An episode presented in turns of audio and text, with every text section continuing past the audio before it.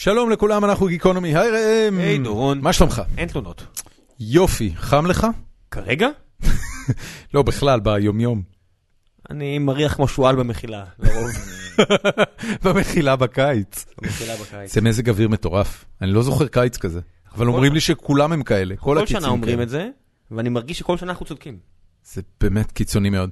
אה, חברים, אה, לפני שנתחיל, אה, יש לנו נותן חסות, והוא אתר אה, vicker.co.il. אה, ממש לפני שנדבר עליו, אני רוצה להודות לכל מי שכבר אה, ביקר באתר הזה, עשרות מכם. ביקרו באתר הזה וקנו בו מוצרים מצוינים במחיר פנטסטי ועם הנחה של 15% של גיקונומי. אז תודה לכם, זה עוזר לנו וזה תומך בנו וזה עוזר לנו לפתח את האימפריית פודקאסטים שלנו. אימפריה, אני אומר. עברנו מקרה, מה- עברנו מהרפובליקה לאימפריה ממש לפני שבועיים. בדיוק, זה בגלל שהדחנו את השליט ונתנו לצ'אנסלור אה, הרשאות אה, בלתי אדמין, מוגבלות. הרשאות אדמין. הרשאות אדמין. אמ, אתר ויקר הוא אתר של אה, תוספי תזונה. אה, ויטמינים, מינרלים אה, שמיועדים לקבוצות אוכלוסייה שונות, גם לספורטאים, גם לנשים בהיריון, גם לאנשים מעל גיל 40, שהגוף שלהם כבר מתחיל להראות כל מיני חוסרים. יש שם אה, שלל מוצרים מצוינים במחירים הרבה פחות יקרים ממה שתמצאו ברשתות הפארם. והנחה של 15% לכל מי שייתן את הקוד קופון שלנו, שהוא 8801, זה בשלב השני של הרכישה. רק חשוב שתיכנסו דרך הלינק שמופיע בדף של הפודקאסט שלנו. כשאתם אה, נכנסים ועושים קנייה בוויקר, אז אה, תדעו שאתם אה, עוזרים לנו, כי בסופו של דבר כל לקוח שמתווסף לאתר הזה מתגמל אותנו.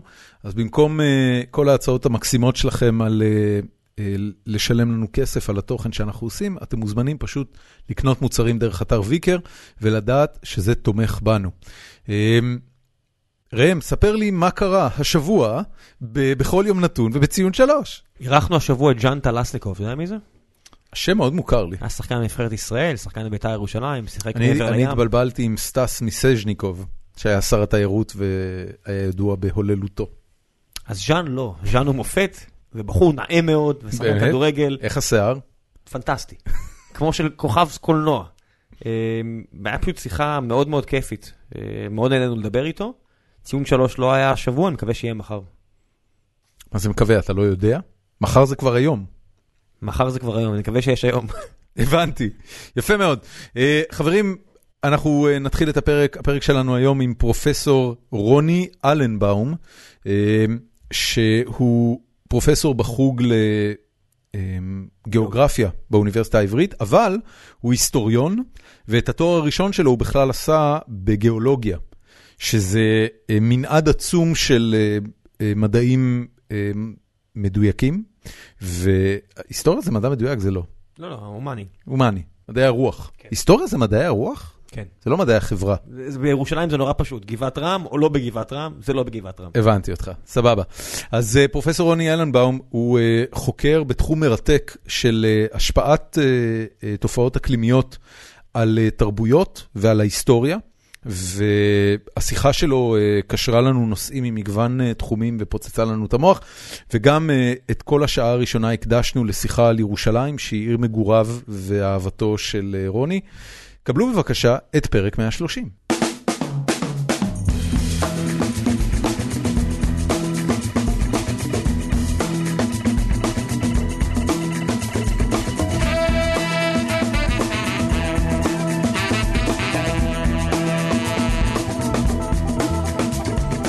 שלום רב לאורח שלנו, פרופסור רוני אלנבלום. מה שלומך? שלומי מצוין. אתה ירושלמי, אתה לא מגיע לפה הרבה. אני ירושלמי לגמרי. ולמה אתה בא לפה? אה, כי הזמנתם אותי. כן, אבל עשית משהו עם זה? כאילו, עשית איזה משהו באזור?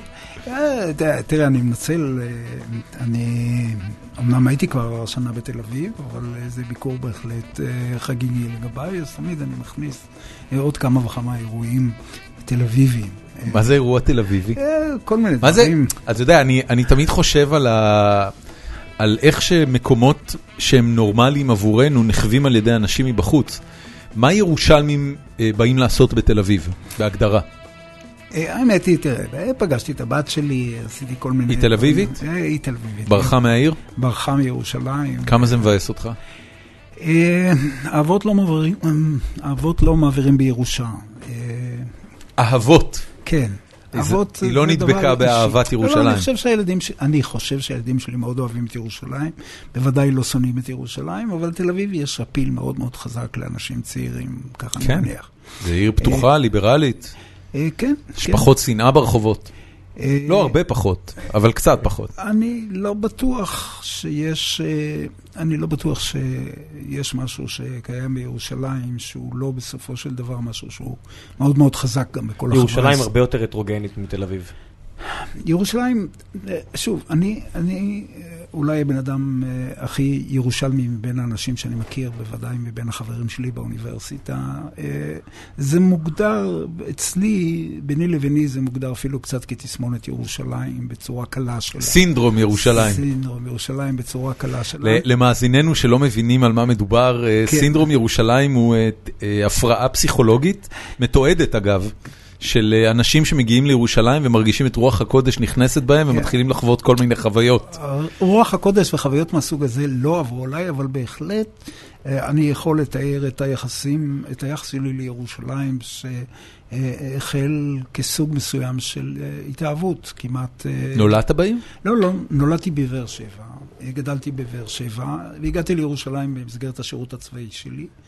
ואני חושב שכל החיים שלי מאז, מאז השירות הצבאי שלי, הם בסימן של ירושלים. גם הקריירה האקדמית שלי. במה ה- התאהבת? אני חייב... אה, אני לא יודע, זה היה איזה משהו, אה, לפעמים, לפעמים אתה נכנס לאיזושהי סיטואציה ואתה, אומר, ואתה מרגיש שהסיטואציה הזאת משנה לך אה, משהו שהוא מאוד מאוד בסיסי אה, בתחומי העניין, בגילוי. אה, הרגשתי שמשהו מאוד מאוד מעניין ומושך ומסקרן ומלהיב אה, עומד לפניי. אה, ומאז אני, במידה מרובה אני חש ככה. ירושלים אה, בעיניי זה אחד המקומות המעניינים ביותר שיש בעולם. באמת. אה, אל תשכח גם את מה הוא חוקר. נושא המחקר. תכף נגיע לזה, ממש. תכף כן, כן, נצלול. בן אדם שמתעסק בירושלים הצלבנית, מן הראוי שיחשוב שירושלים מעניינת. לא, אני, אני חושב, תראה, ירושלים, ראשית אני חושב באמת שאין עיר, אין עיר כמו ירושלים בעולם, מהרבה בחינות שהן כמעט אובייקטיביות. אה, קודם כל, ירושלים היא המקום הכי רב-תרבותי שאני מכיר בעולם. זאת אומרת, יש בה אה, קבוצות, יש בה קבוצות, אה, בעצם ירושלים היא עיר שאין בה רוב לאף קבוצה. זאת אומרת, זאת עיר של מיעוטים. אה, וגם בחלוקה הרשמית של ירושלים, המיעוט הכי גדול שיש בה הוא המיעוט המוסלמי. אה, חיים בה 40 אחוז מוסלמים, שגם הם מתחלקים לכל מיני מיעוטים. היהודים מתחלקים לכל מיני מיעוטים, יש את המיעוט החרדי ואת המיעוט הדתי-לאומי ואת המיעוט החילוני. אה, וכולם בתחושה של מיעוט, זאת אומרת, כולם חיים באיזושהי תחושה של רדיפה ובתחושה ש, שמשהו הולך להשמיד אותם אה, ב, ב, בעוד רגע. זאת אומרת, אין בשום... זה- זה לא, אה, זה לא אה, קצת מבאס את החיים? קשה לנשום עמוק ב- בסיטואציה כזו. הנשימה העמוקה זה עניין, זה בעיני המתבונן.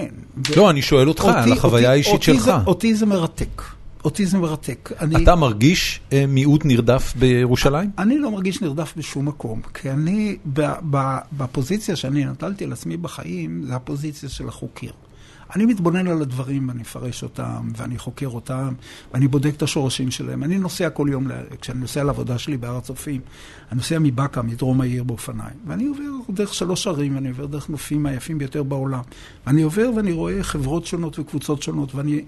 ובשום מקום, בשום מקום אין לי את התחושה אה, שיש אולי לחלק גדול מהאנשים שחיים כאן בתל אביב, שהם ההגמוניה, הם הכוח החזק. בני המקום, בני, שליטי המקום. שליטי המקום. אז אה, כשאתה מסתובב כאן... זה מעל בני המקום. זה, כן, כן. אתה מסתובב אני כאן הבעל המר- פה. בשרון המרקט, אתה מרגיש שאתה ובני, אתה, אני לא מדבר אישית, אתה ואני ובני דמותנו ובעלי היכולת הכלכלית שלנו, אנחנו... אנחנו בנינו את זה. אנחנו אדוני המקום. נכון. ואחרים הם אורחים, הם אורחים, הם, הם מהגרים, הם... ו- וקל מאוד להשתלב בתחושת ההגמוניה, ושהיא קיימת בכל מיני מקומות. זה מקומות רב-תרבותיים בעולם, כשאתה מגיע לברקלי או כשאתה מגיע לניו יורק, יש המון מיעוטים, אבל ברור לגמרי מהי הגמוניה. בירושלים זה לא קיים לאף אחת מהקבוצות האלה. באמת? אף אחת מהקבוצות בירושלים, אה, אף אחת מהקבוצות בירושלים לא חשה אני אני תמיד חשבתי שהבעיה של ירושלים היא שכולן חשות נכון. ככה. זה- שכולן חשות שזה ההגמוניה, ודווקא בגלל הדיסוננס בין מה פתאום זה ההגמוניה שלך, זה הרי ההגמוניה שלי. זה נכון, הדברים האלה באופן פרדוקסלי, הדברים האלה נכונים גם וגם. זאת אומרת, כולם מרגישים שהם מיעוט נרדף, שאו-טו-טו מישהו, מישהו רע הולך לגזול את משהו, מגיע לנו בזכות. כולם בדיסוננס על הפער בין ההגמוניה הפרטית שלהם נכון. לתחושת ההגמוניה של היריב. אה, כל אחת מהקבוצות, כל אחת מהקבוצות האלה, יש אינטלקטואלים שכותבים, ויש מנהיגים שאומרים, ההגמוניה מגיעה לנו ובצדק, כן. ומה הם מנסים להיכנס לנו לתוך החיים ולשלוט לנו בתוך החיים. ו... אבל מצד שני, יש גם את הפחד. זאת אומרת, החרדי, שהוא גם חושב שהוא נעלה עליך בתוקף היותו יותר קרוב לאני לא יודע מה. עגלתו מלאה. הגלתו המלאה כביכול וכל מיני הבלים מהסוג הזה, אה, הוא גם מפחד, הוא גם מפחד לחלוטין, הוא, הוא מפחד מ, מ, מהצל שלך, הוא מפחד מהמודעות שלך, והוא מפחד מהאינטרנט שלך, והוא מפחד, מ, והוא מפחד מהצורת לבוש שלך או של ה... מהפוליטיקה שלך, מהאנשים. שלך. וההפך, הוא אתה... מפחד שתיקח את ילדיו. וגם ההפך הוא הנכון. החילוני שעובר, החילוני שעובר ברחוב ופתאום רואה צל צילו של אה, אה, אה, החרדי שעובר באיזשהו מקום, חש כאילו, אה, זהו, זה אה, כלה ונחרצה, החרדים באים. ואתה יכול לראות את זה עם ערבים ויהודים ונוצרים וכל אחת מהקבוצות, כל אחת מהקבוצות היא נמצאת באיזושהי מלחמת קיום ומלחמת השתלטות אה, מוחלטת. לבן אדם כמוני שמפרש את הדברים, אה, אני לא מכיר מקום כזה בעולם. והוא מרתק אותי, הוא, הוא, הוא מושך אותי כחבלי אני, כסף. אני, אני מאוד, אה, אני מבין מאוד את מה שאתה מתאר, ואני חוויתי את זה בתור, אה, אה, בביקורים שיוצא לי לבקר בירושלים ובחוויות הירושלמיות שלי. זה נרשם אצלי בתור מקום שכל כך הרבה אמוציות מעורבות בקיום היומיומי שלו, וכל כך מעט הסכמה יש על איך רוצים שהעתיד של המקום הזה ייראה, אה, שאני פשוט מצאתי את זה לא נעים. זאת אומרת, זה, זה נראה לי מבחוץ, ואגב, צריך לומר שגם תל אביב נראתה ככה מבחוץ, עד שגרתי בה. אבל אה, זה נראה לי כמו מקום שמאוד מאוד לא נעים לחיות בו. אה, אבל מה שאתה מתאר הוא שונה.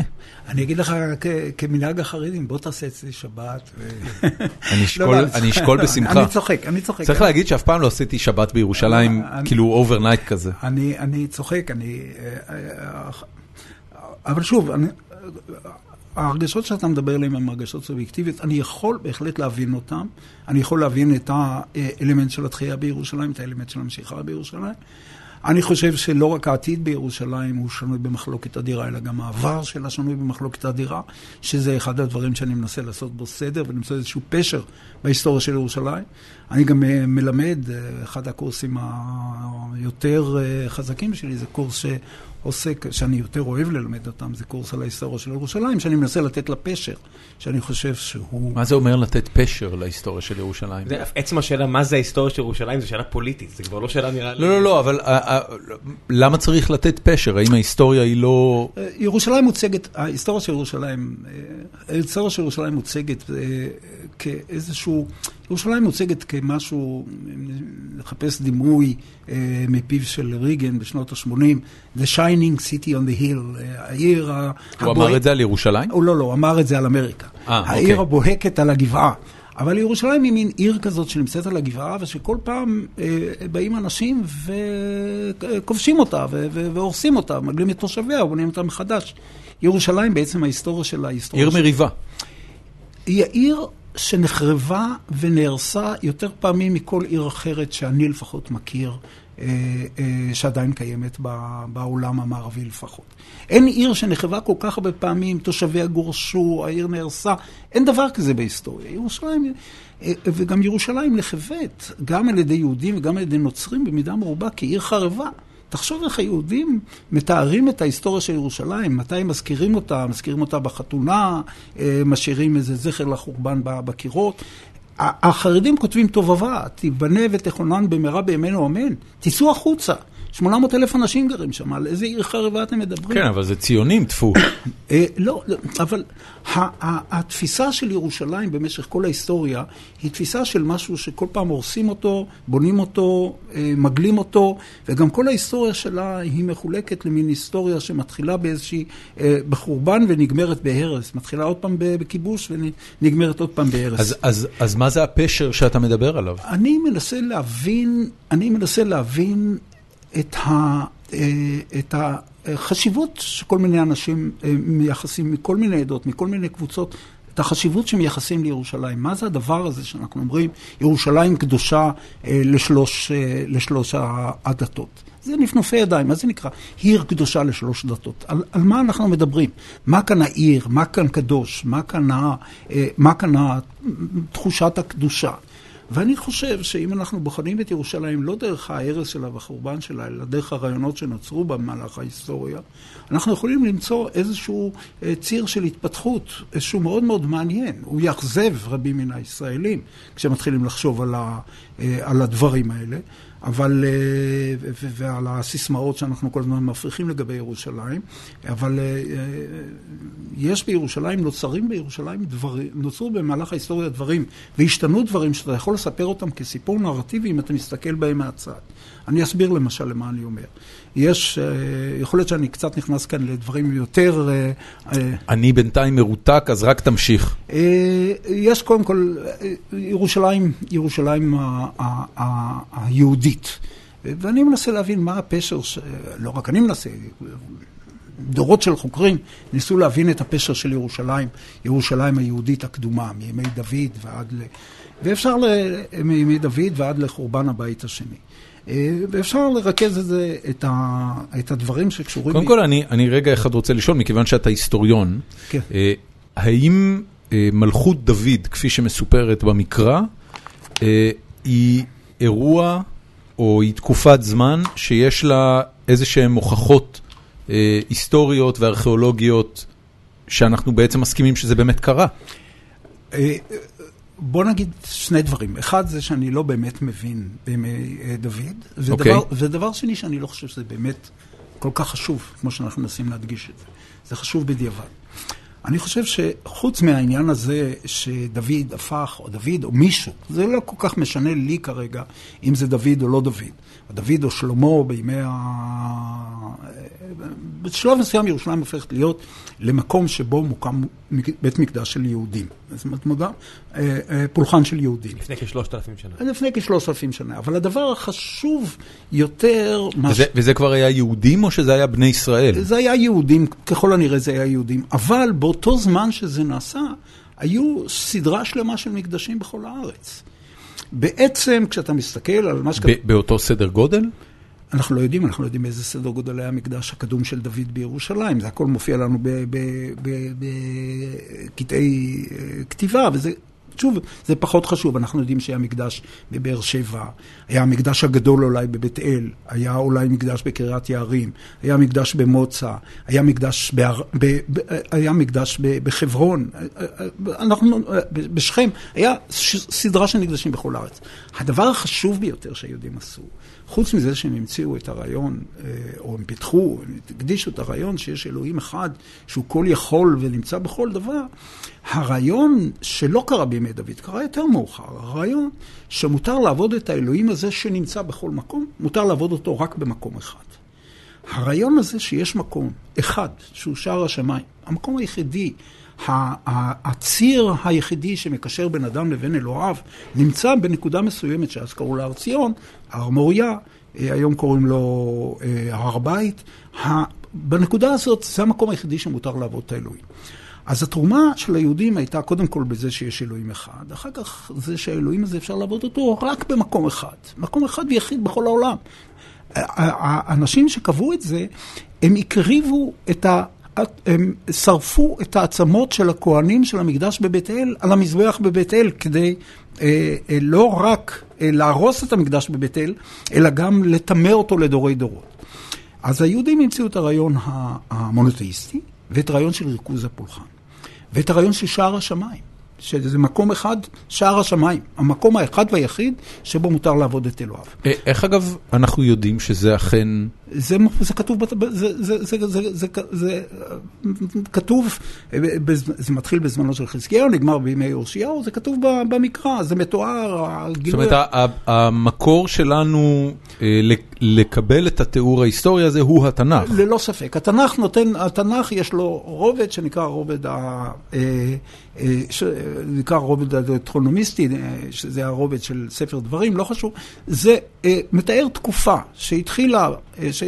במאה השמינית לספירה, שבה הפולחן מרוכז בירושלים. לפני הספירה. לפני הספירה. אני, אני חייב רגע לעצור ולשאול לגבי זה, מכיוון שזה משהו שמאוד קשה לי לעכל אותו בשיחה הזאת. כן. אני מעולם לא התייחסתי לתנ"ך כספר היסטוריה. התייחסתי אליו כספר פולקלור, ובמסגרת היותו ספר פולקלור לקחתי בחשבון שחלקים ממנו מבוססים על סיפורים שקרו ושעברו תהליך התפתחות נרטיבי, כמו שקורה לכל סיפור שאנחנו מכירים לאורך תקופת חיינו. אתה עכשיו בא ואומר שיש אספקטים מסוימים של התנ"ך שמקובלים על ידי חוקרים בכל העולם בתור ספר היסטוריה, כלומר, כזה שנותן לנו את התיאור המהימן ביותר של מה שקרה באותה תקופה. א', הוא נותן את התיאור היחיד, אבל הדבר היותר חשוב בעניין הזה, יותר חשוב, זה לא כל כך חשוב בדיוק מתי שזה קרה. זה, זה, זה פחות בעל משמעות. העובדה שהיה ריכוז של הפולחן, שהרעיון שרק בירושלים מותר לקיים את הפולחן, הוא רעיון שצץ מתישהו. אז אם יבוא איזשהו חוקר ויגיד, זה לא במאה השמינית ולא בימי חזקיהו או ישעיהו שגילו את ספר דברים וכדומה והרפורמה, ויגיד שזה בזמנו של מלך אחר, זה פחות חשוב. הדבר החשוב מבחינת הנרטיב... אתה אומר שזה פחות חשוב, אבל מצד שני אתה מציין את רעיון ריכוז הפולחן בתור הרעיון החדשני, ויכול להיות שהוא כבר נוצר, אתה יודע, הנקודה שבה הוא... הכירו ברעיון הזה על ציר הזמן היא משמעותית לראשוניות הזאת. אין ספק, אבל היא, היא, היא לא קיימת בתרבויות אחרות שאנחנו מכירים. הבנתי. בצורה כזאת. זאת אומרת, ריכוז פולחן לא היה קיים? לא. חוץ מאשר בדת היהודית? בדת היהודית, ריכוז הפולחן, וריכוז פולחן של משהו שהוא מטאפיזי לחלוטין, זאת אומרת, אלוהים שהוא כל יכול, ריכוז פולחן בנקודה אחת מסוימת. וזה בא יחד עם רעיונות נוספים שהיהדות... למה זה רעיון כל כך מיוחד? תכף, אני אגמור את כל הסיפור. סבבה, סליחה, אני שותק. אז אנחנו נחזור, לא, לא, אני לא רוצה להסתיק אותך חלילה, אבל אני רוצה לעגל את כל הסיפור. הרעיון הזה בא עם שלושה רעיונות נוספים. רעיון אחד שהוא מאוד מאוד חזק, מופיע בכל המקרא והוא באמונה היהודית, זה רעיון הבחירה. זה לא רק, אלוהים בוחר בארץ, בוחר בעם, בוחר באנשים. בוחר בשושלת, בוחר... תחשוב על כל האמונה היהודית היא מבוססת, כל הרעיון היהודי מבוסס על בחירה. בחירה שבאה לידי ביטוי בבית המקדש ובעליות לרגל ובזה שכהן גדול, בסוף זה מגיע לבן אדם אחד, כהן גדול, אחד, שרק לא מותר להיכנס לחדר אחד ביום אחד בשנה כדי להבין את המשמעות הכמעט מטורללת של הבחירה. למה כמעט? כן. עכשיו, הרעיון, הרעיון, הרעיון... בוא נהיה רציניים. הרעיון הזה של היהוד, הרעיון היהודי זה שיש אלוהים כל יכול, נמצא בכל מקום, שהוא בחר בעם אחד, במקום אחד, בנקודה אחת בקוסמוס, שרק היא שערי שמיים, ורק לעם הזה יש את הזכות. עכשיו, הוא בחר לו גם מנהיג. הוא בחר בן אדם אחד, דוד המלך, וכל השושלת שלו, עד קץ כלות הימים, שרק הם נושאים את רעיון הבחירה הזאת. וכשאתה קורא את הסיפור של הבחירה של דוד, אתה רואה את זה, אתה רואה שהכהן הגדול בא ומחפש את ה... מחפשים את המלך, ומראים לו את כל הילדים של משפחת דוד המלך, ואומרים, זה, והוא שואל, זה כל הילדים שיש? אומרים, לא, יש עוד ילד ג'ינג'י שהוא עם העדרים בשדה. תביאו לי אותו, הנה, זה האיש, אלוהים בחר אותו, אנחנו יודעים, הבחירה נעשית כאן. אז מה היהודים נתנו? היהודים נתנו את רעיון שער, נתנו את, הרעיון, את האמונה המונותאיסטית.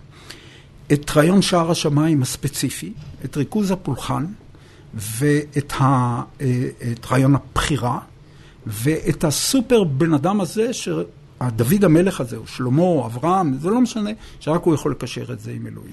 הרעיון של אדם בתור מי שמחבר את המין האנושי כולו, או את העם הספציפי הנבחר לאלוהים, הוא לא רעיון שמופיע בעוד תרבויות? זאת אומרת, זה בעצם סוג של משיח. יפה. אז אתה רואה כאן, אתה רואה כאן. משיח נביא היה לפני כן. אתה- לפני המלך. נביא איננו משיח, הוא לא גואל. אבל- אבל נביא אתה- הוא... אתה אבל רואה- הוא עדיין קשר לבורא. נכון, נכון. אתה רואה את הקשר, אתה רואה את היסודות של הקשר שבין האמונה היהודית לירושלים. נקרא לזה שער השמיים. כן. נקרא לזה הסופר האנשים האלה. נקרא לזה רעיון הבחירה. אה, כל הרעיונות האלה ניתנו על ידי היהודים, אחר כך נוסף לזה גם טבור הארץ, הרעיון שעולים כולם לרגל לירושלים, זה רעיון שאני מוסיף אותו, זה רעיונות של, של ירושלים. הרעיונות האלה, בסופו של דבר, אם אנחנו לוקחים אותם על ציר הזמן, כמו שאמרתי קודם, הם רעיונות די מטורללים. זה אלוהים הכל יכול, בוחר איזושהי נקודה אחת ספציפית, בוחר בן אדם אחד ספציפי, בוחר עם ספציפי. הרעיון הזה הוא בסופו של דבר זה סוג של שיגעון גדלות. אה, מטורף. כי אלוהים בחר בי, או בנו, לטפל לו. בפולחן שהוא היחיד והוא החשוב ביותר והוא... עכשיו, הרעיון הזה, לא רק שהוא שיגעון גדלות, הוא גם מביא לאותו סינדרום, לא הסינדרום ירושלים שאני הזכרתי אותו בקשר אליי, אלא לתחושה הירושלמית הזאת שרק אני, רק אני אה, קרוב לאלוהים ורק אני יודע מה צריך לעשות ורק אני, רק אני. אה, והדבר הזה בסופו של דבר עמד בשורשי, אם אנחנו לוקחים את כל ציר הזמן, בימי הבית השני, הוא הביא, אה, הטירוף הזה הביא אה, ליצירה של קבוצות וקבוצי קבוצות וקבוצי קבוצי קבוצות, שכולם נלחמו אחת בשנייה, כי כולם היו משוכנעים שבידם מפתחות שמיים. זאת אומרת, בידם... אתה, אתה מדבר ואני לא יכול שלא להיזכר בבריין כוכב עליון. כן. ו- ובריין כוכב עליון כולו, אה, סרט של מונטי פייתון, למי שלא מכיר, אה, סרט שכולו אה, עושה הגחכה קיצונית מאוד של הטרללת שעליה אתה מדבר. של המון המון המון קבוצות קטנות, ש... זה, זה מגיע שם באיזה סצנה לרמה סופר מגוחכת שאחד אומר, אה, יש להם איזה משיח שהם כאילו הולכים אחריו ובאיזושהי נקודה מי שהולך אחרי המשיח מתפצל. אחד הולך אחרי הדלוע שהוא החזיק ביד וזרק, והשני הולך אחרי הכפכף שהוא הפיל בזמן שהוא ברח מהמאמינים שלו כי הם מטורללים לגמרי. אז הם אומרים בואו תלכו אחרי הדלוע, לא תלכו אחרי הזה, אלה כופרים, אלה כופרים. ההגחכה הזאת, ההגחכה הזאת יש בה משהו, אבל הצד השני, זאת אומרת, אנשים משוכנעים בכל ליבם שהמפתח שמיים נמצא בידיהם. אנחנו יכולים להכריח את זה עם דלו, אבל הם משוכנעים שכל האחרים הם... אה, אה, הופכים את ירושלים ל... ל- טמאה. טמאה. ובסופו של דבר, הדבר הזה מביא למרד, למרד החורבן. אני מקצר את ההיסטוריה, מביא את מרד ה... את ה- אתה, אתה סגרת עכשיו כמעט אלף שנה ב- במכה. אני סגרתי, כן. אבל אם אתה רוצה, אני יכול...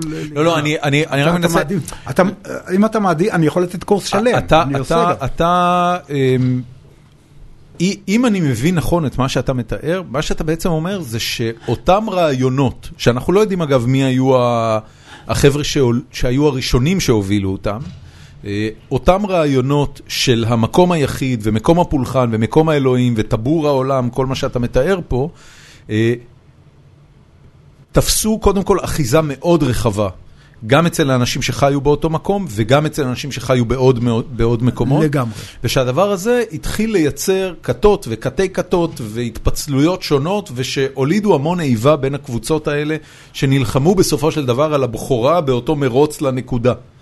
והביאו לחורבן- והביאו לחורבנה של הנקודה. זאת אומרת, האבסורד בכל הדבר הזה, שבסופו של דבר, למרות שהעיר גדלה, ושוב, אני יכול להיכנס לפרטי הפרטים, אבל זה לא כל כך המקום כאן. אה, אני מקיים איזה קורס שלם ב- באוניברסיטה העברית. אבל אה, אה, אפשר להיכנס לפרטי הפרטים ולדיון, אבל בסופו של דבר זה הביא לחורבן, והחורבן הזה הביא מנקודת המבט שלנו. ליצירה מי של... זה שלנו פה? של היהודים. הישראלים בני... היהודים. היהודים. היהודים, הביא ליצירה של יהדות חדשה. היד... השינוי הגדול בהיסטוריה של ירושלים, השינוי הגדול הראשון אולי, הקבלה של האמונה המונותאיסטית. אברהם, דוד, זה לא כל כך חשוב כרגע, זה לא חשוב לנו בתוכנית הזאת אה, איפה זה מתחיל. הרעיון של ריכוז הפולחן בירושלים, שוב, אם זה בימי חזקיהו, יאשיהו, אנחנו לא ניכנס עכשיו ל- לרזולוציה הזאת, היא לא... היא היא, פחות... היא לא מהותית היא לא לעניין. מהותית, אבל הרעיון, הרעיונות האלה של ריכוז הפולחן, יצירת הדמות העל-אנושית, אה, הפיכת שער השמיים בנקודה מאוד מאוד מסוימת, הרעיונות האלה התפתחו ביהדות, והם לא השתנו גם עם החורבן של בית ראשון והבנייה של בית שני, הם ממשיכים עם המהות של היהדות הקדומה.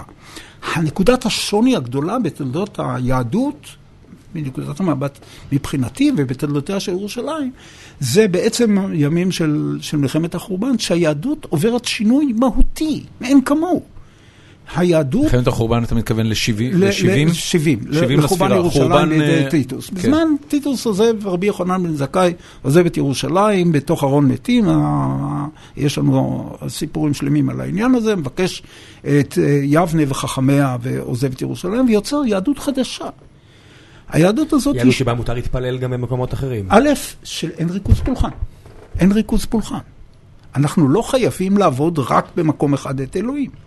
אתה יודע, עובד איתי איזה אדם שדתי, דתי, גר מעבר לקו, והוא אומר שהוא נורא לא היה רוצה שיבנו יום אחד את בית המקדש השלישי, כי הוא נורא אוהב את בית הכנסת, הוא נורא אוהב להתפלל, הוא נורא אוהב להקריא את התורה בעצמו. זה יבאס לו את הכיף, אתה אומר. כן, הוא אומר, הוא נורא אוהב אה, להקריא בעצמו את התורה. אבל תחשוב, תחשוב, על, ה-. במקום פולחן שמרוכז במקום אחד, ב- ב- בהר הבית בירושלים, במקום פולחן שכולו קורבנות, הקרבת קורבנות, הקורבנות מבוטלים. מותר להתפלל בכל מקום, לא צריך קורבנות, היהדות משתנה, והדבר הכי חשוב, ירושלים מאבדת מחשיבותה. זאת אומרת, היהדות עוזבת את ירושלים מדובר המונופול הדתי של העיר. עוזבת, היהדות עוזבת את ירושלים, הופכת את ירושלים, אני קורא לזה אה, למחוז של זיכרון. עושה לאיז- איזה סימבוליזציה לה- של הרעיון. ממש. הופכת את זה לתמונות של סבא וסבתא, ש, שמונחים אה, באיזשהו מקום בבית. אנחנו מתייחסים אליהם בכבוד. אה, גם כל הסיפור של הקורבנות וכל הסיפור, ירושלים מתייחסים אליה כל הזמן, בקור... אבל מתייחסים אליה כחורבה. ירושלים, היהדות עוזבת את ירושלים ולא חוזרת אליה באמת כדבר מרכזי, אלא רק באיזשהו... אפילו אלף שנה לאחר מכן שהרמב"ם מגיע לאזור, לא, אני אומר, אפילו כשהרמב"ם הוא מגיע בא לפה, לבקר שם שבוע כאן. הוא עובר? לצפת, נכון? הוא הוא עובר לעכו, אבל אה. הרמב"ן. אה, הרמב"ם, אה, כנראה שלא היה, הרמב"ם היה... הוא לא הגיע למצרים ואז היה הגיע. למצרים, והיה משא ומתן על לשלוח אותו בתקופה הצלבנית, זו תקופה אחרת שאני עוסק בה. היה רצון לשלוח את ה... היה משא ומתן על לשלוח את הרמב"ם כן, זה לירושלים. סיפור מעניין, רגע, זה משהו פה אני לא מכיר. יש לנו איזשהו טקסט אה, שמתאר אה, בעצם, אה, אבל זה קצת חורג. אוקיי, אז נחזור, נחזור. נח- נחזור, אם תרצו, יש, יש לי, אני עוסק בכמה דברים על זה, אבל אני אגמור את הסיפור הזה. קדימה. היהודים, היהודים עוזבים את ירושלים.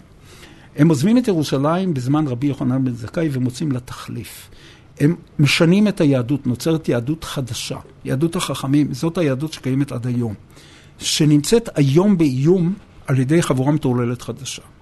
זאת אומרת, במשך אלפיים שנה, מאז רבי יוחנן בן זכאי ועד ליהודה גליק וארנון, אה, איך קוראים לו, סגל, וכל מיני אה, מטורללים אחרים שרוצים אה, לקיים את בית המקדש בירושלים, היהדות עזבה את ירושלים.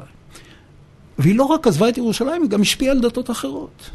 הנצרות שמתפתחת, היא לא מתפתחת מהיהדות של ימי בית שני, היא מתפתחת מהיהדות של רבי יוחנן בן זכאי. הנצרות מתפתחת לא כדת, אה, לא כדת כמו היהדות של ימי בית שני. אין בה קורבנות בנצרות. הנצרות היא דת חכמים במובן הזה.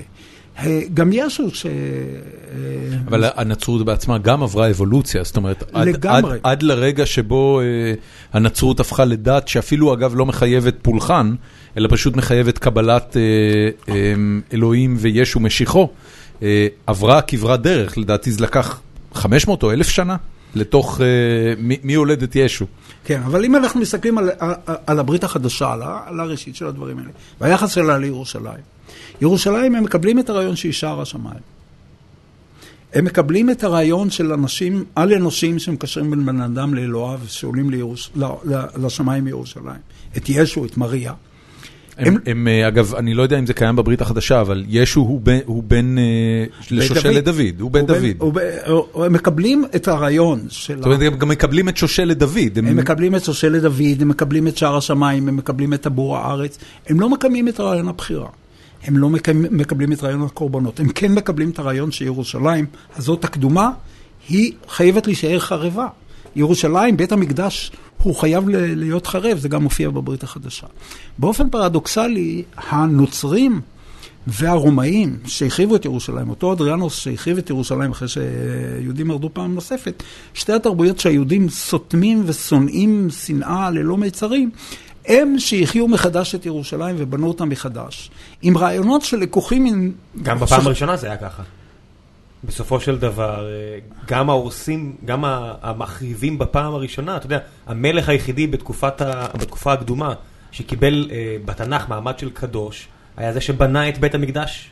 זה שנתן בעצם אה, כורש, אתה יודע, כורש כן. מוזכר בתנ"ך בתור מישהו שאלוהים דיבר אליו.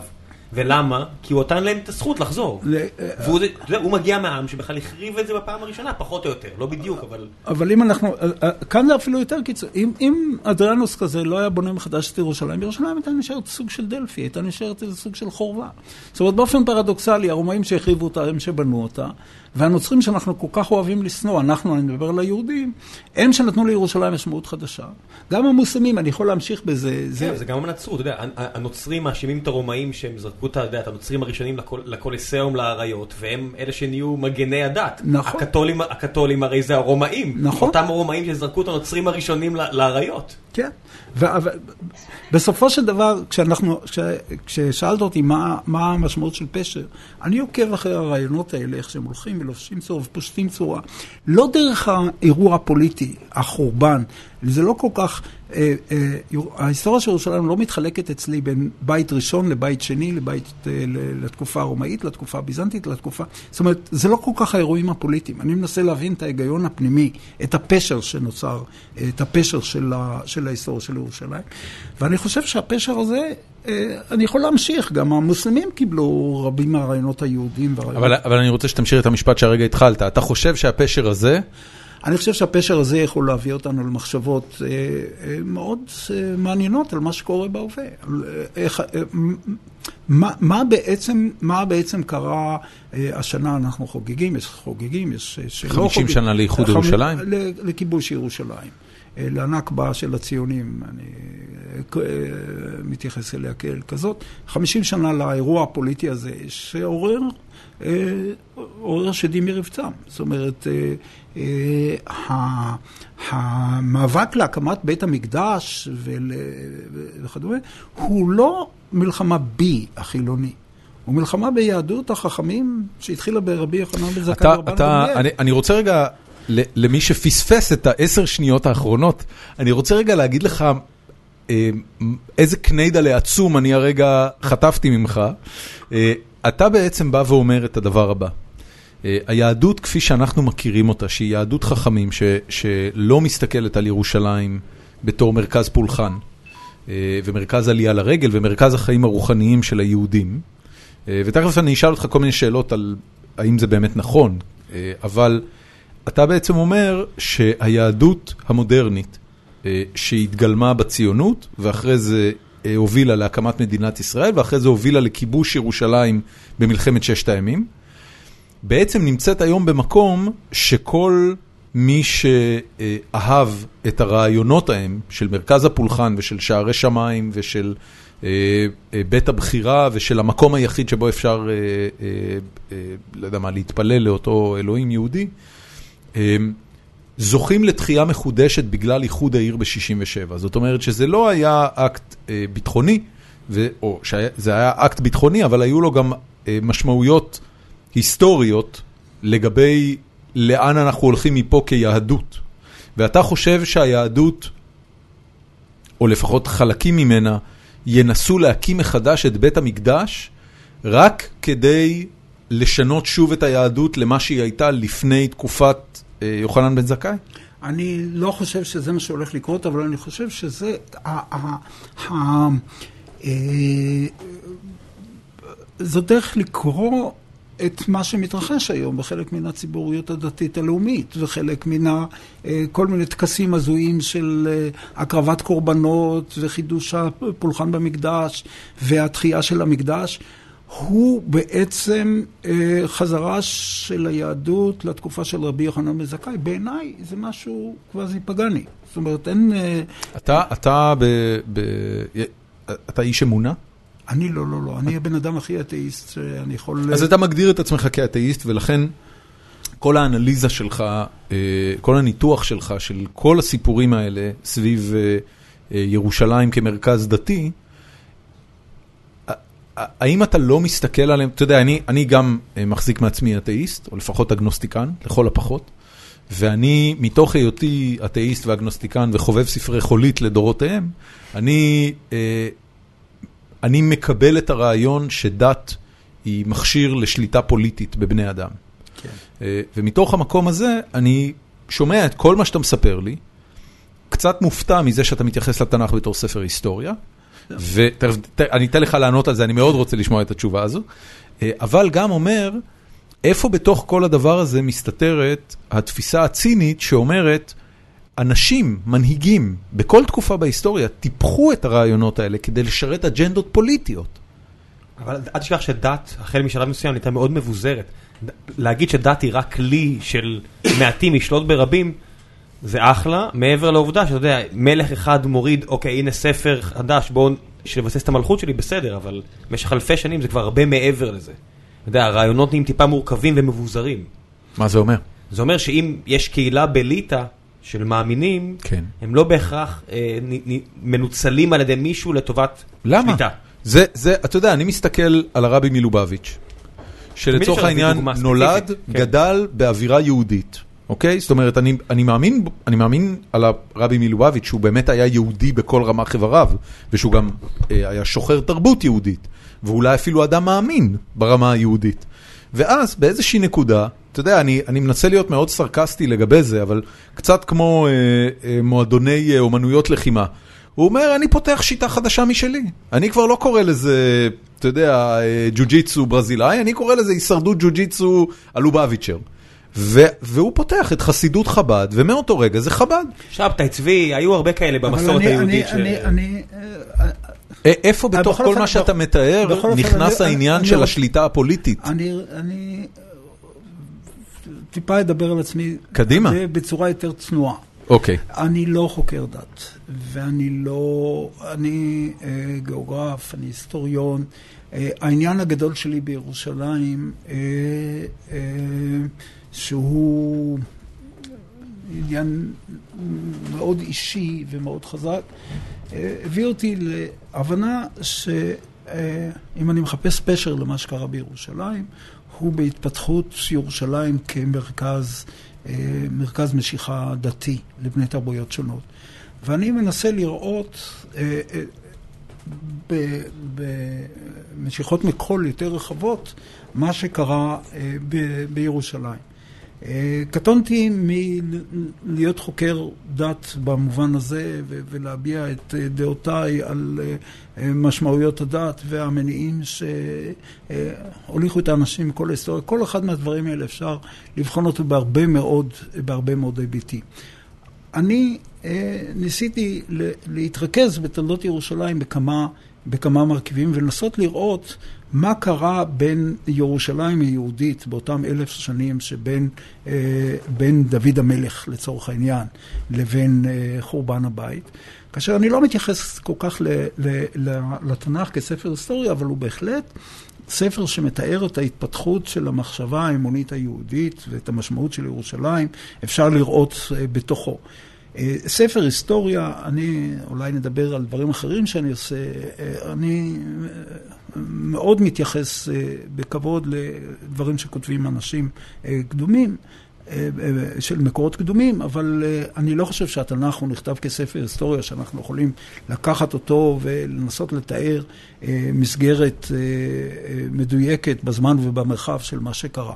אבל באיזשהו מקום נקודות ציון מרכזיות במחשבה האמונית היהודית ובמה שקרה בירושלים, בהחלט אנחנו, אין לנו מכשיר יותר טוב מאשר ספר התנ"ך כדי להבין את איך היהודים התייחסו החל מן המאה השמינית לפחות ועד המאה השלישית לספירה, זו התקופה שהיא רלוונטית גם בכתיבה של ספרי התנ"ך וכדומה.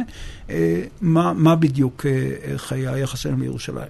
יותר מאוחר, אני, אני טוען שהיהדות השפיעה במידה מרובה גם על הנצרות, והיהדות.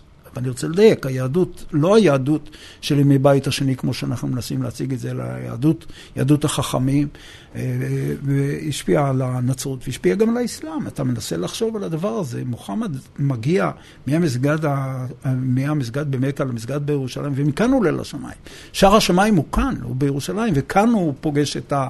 מגיע למלאך גבריאל ולאלוהים, ומקבל בעצם אה, את מתן התורה שלו בישרה ובמיראג', במסע הלילה ובעלייה שלו לשמיים. אה, וגם הוא מגלם גם את הרעיון של אה, שער השמיים, הוא מגלם גם כן את הרעיון הזה של הדמות המיתית הזאת שמשלבת בין אדם לאלוהיו. אנחנו, וזה רעיון שאם אתה בוחן אותו, הולך אחורה, אתה בוחן אותו, אתה מוצא אותו כדבר יהודי, ואתה לא מוצא אותו במקומות אחרים. אין לנו את כל הדמויות הענקיות האלה, הדמויות המיתולוגיות האלה שמקשרות בבין אדם לבין האלוהים הכל יכול, זה תופעה ירושלמית. וזה אברהם, וזה, וזה דוד, וזה שלמה. אני, אני, אני חייב לשאול, לצערי אני באמת לא חוקר דתות, ואני לא מכיר מספיק דתות אחרות, אבל אה, אני חייב להגיד שממה שאני אה, סופג, מיצירות תרבות שנוצרות במקומות אחרים בעולם ושמבוססות גם על דתות אחרות וגם על תרבויות אחרות, הרעיון של נציג אלוהים עלי אדמות הוא לא רעיון כל כך נדיר. זאת אומרת, אתה יודע, אני מסתכל, הדלאי למה הוא לצורך העניין, אה, אני לא יודע אם זה נציג אלוהים, כי הם לא מונותאיסטים, כן. אבל הוא בהחלט אה, אה, הישות האנושית הנעלית ביותר, בוא נגדיר את זה ככה. אה, זה, לא, זה לא משהו כל כך נדיר, הרעיון של, של מישהו שהוא, אה, מה שאנחנו קוראים לו משיח. אה, קיים בהרבה מאוד תרבויות. עכשיו, אני לא יודע, אתה יודע, אנחנו מדברים פה על 3,000 שנה אחורה, אז אני לא יודע אם בכלל יש אה, היסטוריה של תרבויות אחרות 3,000 שנה אחורה. זו שאלה שאני מפנה בחזרה אליך. ושוב, אני, אני, גם אני לא, גם אני לא חושב שאני אה, קומפטנטי לדבר על, על כל התרבויות של העולם. אני קצת מכיר את התרבויות של העולם המערבי. אני לא חושב שיש לנו שום דבר שדומה לירושלים, לא בעוצמה, לא באורך. אני חושב שבהחלט, אה, עיר אחרת שאני מאוד מתעניין בה, ואני גם עוסק בה הרבה, ואני גם מלמד בה, מלמד עליה, על ההיסטוריה שלה כל שנה, אה, זה רומא. אני חושב שרומא במידה מסוימת ניסתה ליצור איזושהי אה, יצירה פוליטית, תיאולוגית, לשלב בין רעיונות אבסטרקטיים לאיזושהי מערכת פוליטית ולאיזשהו מקום גיאוגרפי כמו שנעשה בירושלים. כאילו סיפור היווצרות, היווצרותה של רומא הוא תיאולוגי כמעט. אתה יודע, שני אחים שגדלו אצל זאבים. הוא מיתולוגי, הוא לא תיאולוגי. הוא מיתולוגי. הוא מיתולוגי, אבל הוא משולב תיאולוגי, כי יש אלים שמעורבים בסיפור, האלים הרומים. אבל אה, יש, אה, כן. אה, אבל אף אחד לא מקבל אותו כהיסטוריה. אבל יחד עם... הרומים קיבלו אותו דאז? יחד עם זאת, הרומים קיבלו אותו, יחד עם זאת, יש, אם אתה עוקב אחרי ההתפתחות של...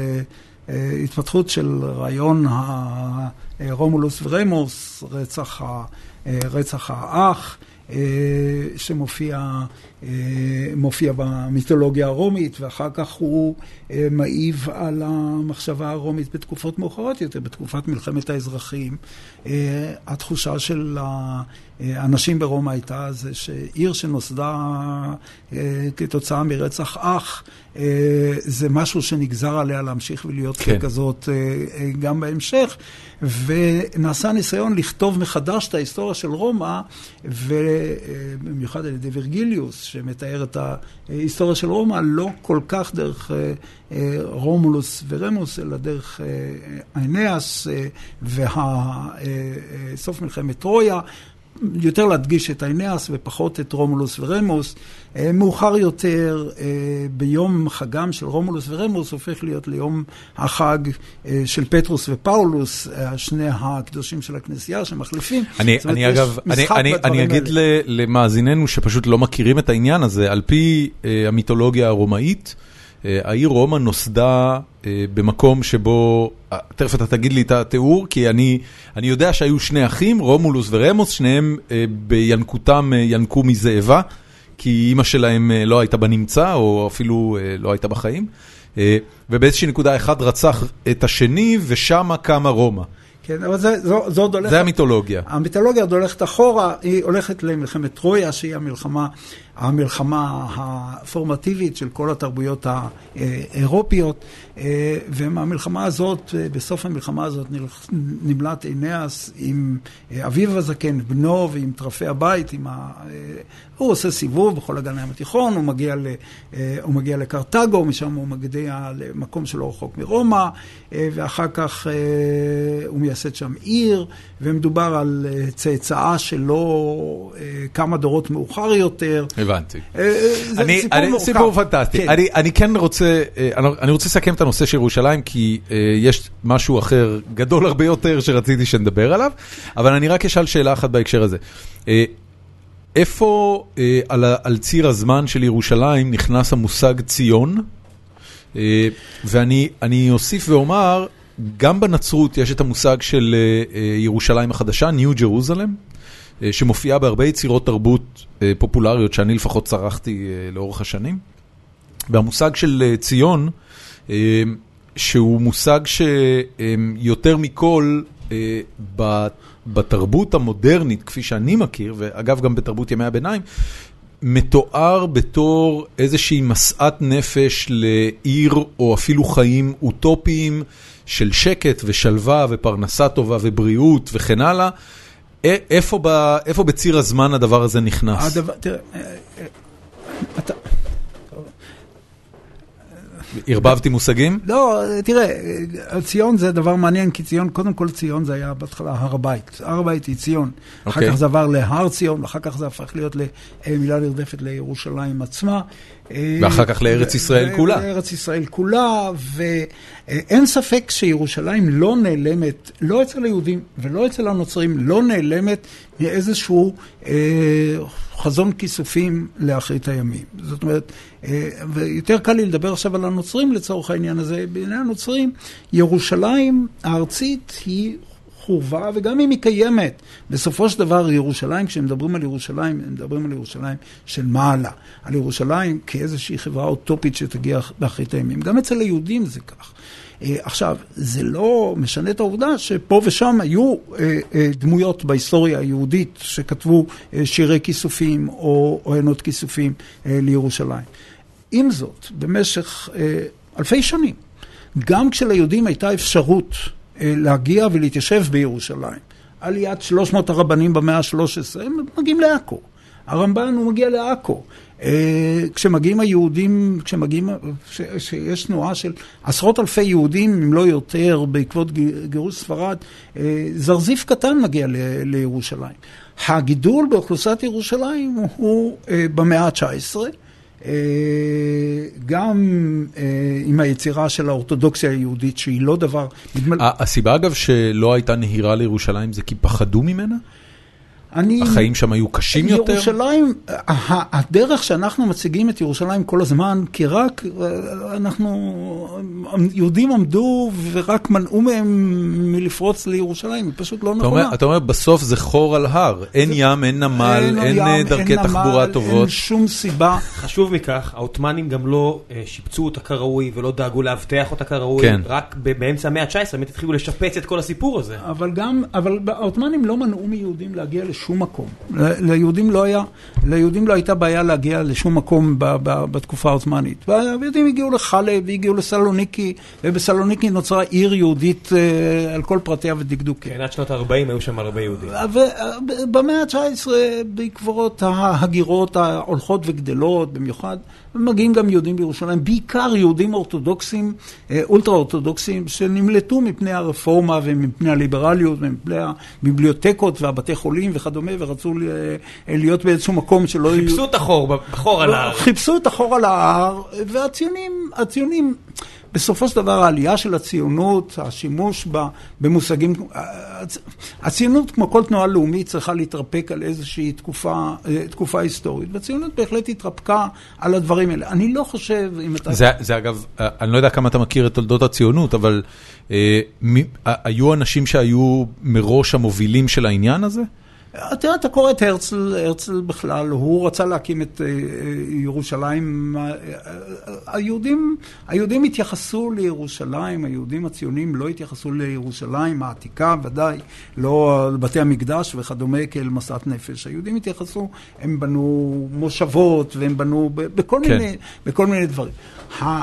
יחד עם זאת, ירושלים הייתה עיר אה, מרכזית, במיוחד במאה ה-20 היא הלכה, אבל שוב, אנחנו רואים את החלוקה בין העיר החדשה, בין ירושלים החדשה, שהדוגמה שלה, ירושלים המודרנית, הליברלית, המודרניסטית, זה האוניברסיטה העברית אה, בהר הצופים מ-1925, נכון. השכונות, שכונות הגנים, רחביה ותלפיות ו- ובית הכרם. היהודים גם היו מוכנים לחלק את ירושלים כמעט בכל ההיסטוריה שלהם. נקודת השבר, נקודת המפנה מבחינת היחס לירושלים, גם להיסטוריה הקדומה שלה וגם להיסטוריה החדשה, הוא, אני חושב, אה, אה, בשנת 67', ואני חושב שיש כאן אה, משהו... אתה, אתה זוכר את זה בזמן אמת? בן כמה היית ב-67'? בן 15, בוודאי שזה. ואיך זה... לא, לא גרת אז בירושלים? גרתי בבאר שבע. ואיך זה נחווה כבן 15? בן 15 הייתי... אה, אה, מעריץ אה, גדול של אורי אבנרי, וקראתי בשקיקה את... אה, העולם הזה? את העולם הזה. איפה מצאת בבאר שבע עותקים בכלל? היה לי, היה לי אח שהיה אה, כתב של העולם הזה, אבל אני גם די רעיון הקונפדרציה ורעיון רעיון הקונפדרציה בין ירדן, פלסטין וישראל.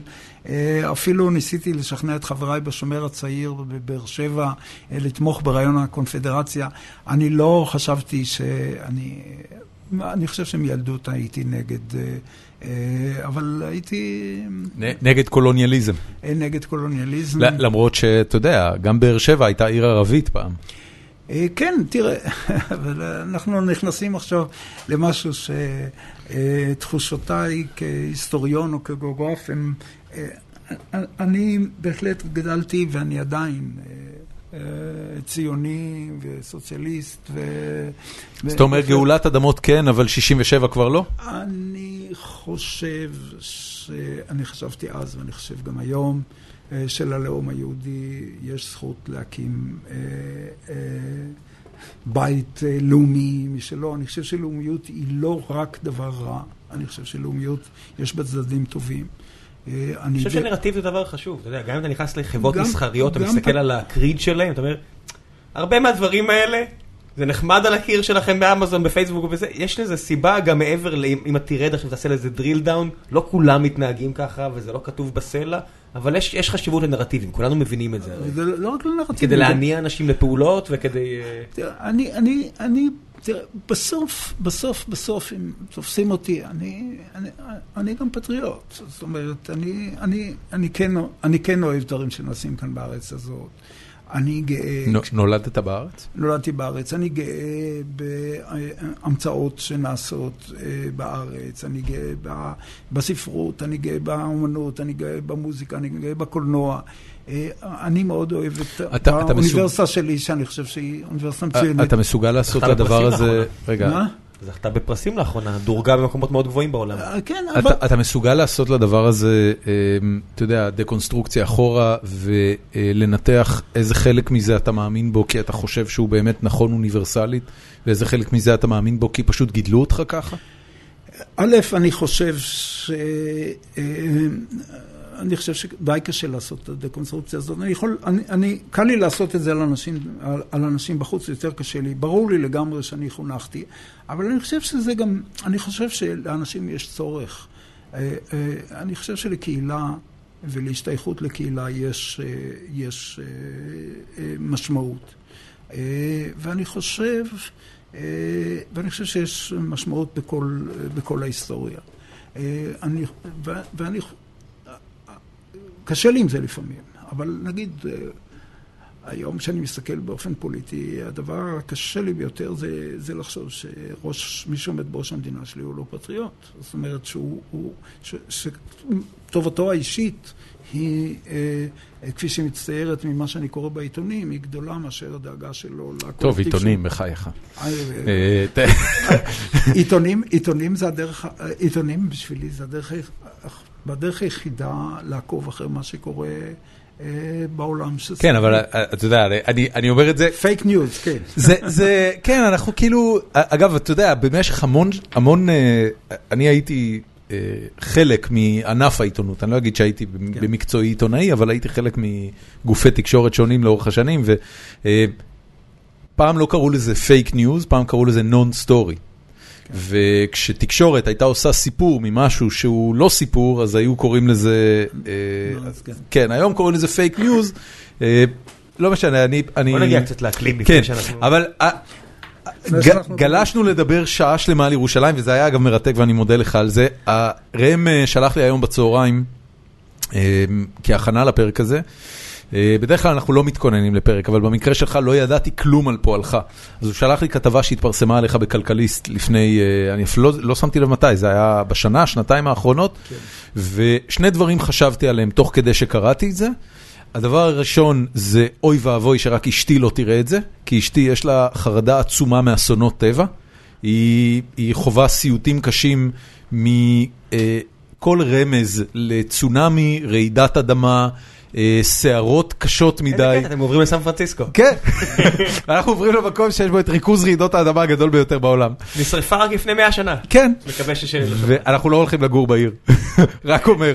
אבל, אה, אבל אה, קראתי את זה, והכתבה היא אה, שדיברה על מחקר שלך אה, לאורך אה, מאות שנים, שמסקר מאות שנים, בעצם מדבר אה. על שינויי האקלים ועל אסונות טבע שקרו פה באזורנו, ואיך הדבר הזה בעצם השפיע על האוכלוסייה האנושית ועל התפתחות של רעיונות ועל תרבות באופן כללי. ו... קודם כל, אני, אני אשאל אותך רק כדי לסכם את העניין, כמה אנחנו קרובים לקטסטרופה, אם בכלל? אנחנו בעיצומה. אנחנו בעיצומה של קטסטרופה. אין ספק. אני מרגיש לא רע יחסית לקטסטרופה, אני חייב, כאילו, החדר ממוזג. החדר ממוזג, האוכל... והיבול שלך מגיע. כן, האוכל זמין, אה, אני חופשי אה, ומאושר כמו אה, טמפון אובה. מה מה הקטסטרופה שממשמשת? קטסטרופות, קטסטרופות הן דבר... הפ- הפרופסור. פותח את לא, את אני- תיק המסמכים שלו. לא, אתה צריך עזרה עם משהו? אני צריך. אז בוא בוא נדבר בינתיים, ניתן לו את זה שהוא לא... לא, אני רק רוצה להבין מה קורה פה. אני- אני... אתה מחפש מטען או משהו. בדיוק. אתה רוצה מתן? יש כאן מתנים. כן, אני... מה אתה רוצה, לטעון את הטלפון? כן, כן. תביא. נזכרתי פתאום שהוא לא טעון. תביא, תביא. אני מזכיר לך אבל דורון שאתה מוקף במצרים שנוספים לא, לא, תן- תן לי גם את הכבל. כי- מיליון אנשים כל עשרה חודשים, אני לא וסוריה וכל מיני מקומות כאלה שיותר רגישים מאיתנו לאקלים. לנו יש מזגן. אה, וטפטפות של אה, קיבוץ חצרים. זה בדיוק, בדיוק שני הנושאים שאני מתעסק בהם. אה, הנושא שאני עוסק בו זה שבריריות. אה, בואו נעשה זום אאוט ל... אני חושב ש... אני חושב שאנחנו חיים בעולם שברירי. אני חושב שהאמונה שלנו, אה, שאנחנו חסינים מפני אירועים קיצוניים של הטבע, באופן מוחלט היא אה, אמונה אה, קצת נאיבית. אה, וברור שיש אה, קבוצות שהן חסינות יותר ויש קבוצות שהן חסינות פחות. יש תקופות שאנחנו חסינים יותר ויש תקופות שאנחנו חסינים פחות. אם קליפורניה הייתה עוברת לפני אה, אלף שנה, והיא עברה. אה, אה, קטסטרופות אקלימיות מסוג שפגעו בה בעשור האחרון, והבצורות שפגעו בה בעשור האחרון היו אה, איומות ונוראות. אם היינו הולכים לימי להתיישב- לימי המה? הפואבלואנים, התיישבות של... אה, פובלואנים? פואבלואנים, לא. פואבלואנים. אה, התיישבות של ק- קבוצות של לוקל אמריקנס שהגיעו כנראה, בחלקם הגיעו ממקסיקו ומקומות אחרים ובנו התיישבויות לא כל כך בקליפורניה, אבל יותר, אה, יותר אה, מזרחה, באריזונה, בניו מקסיקו וכדומה, שבנו התיישבויות גדולות. הם היו פשוט נכחדים, עוברים למקומות אחרים. אמריקה, במיוחד קליפורניה, היא חברת שפע...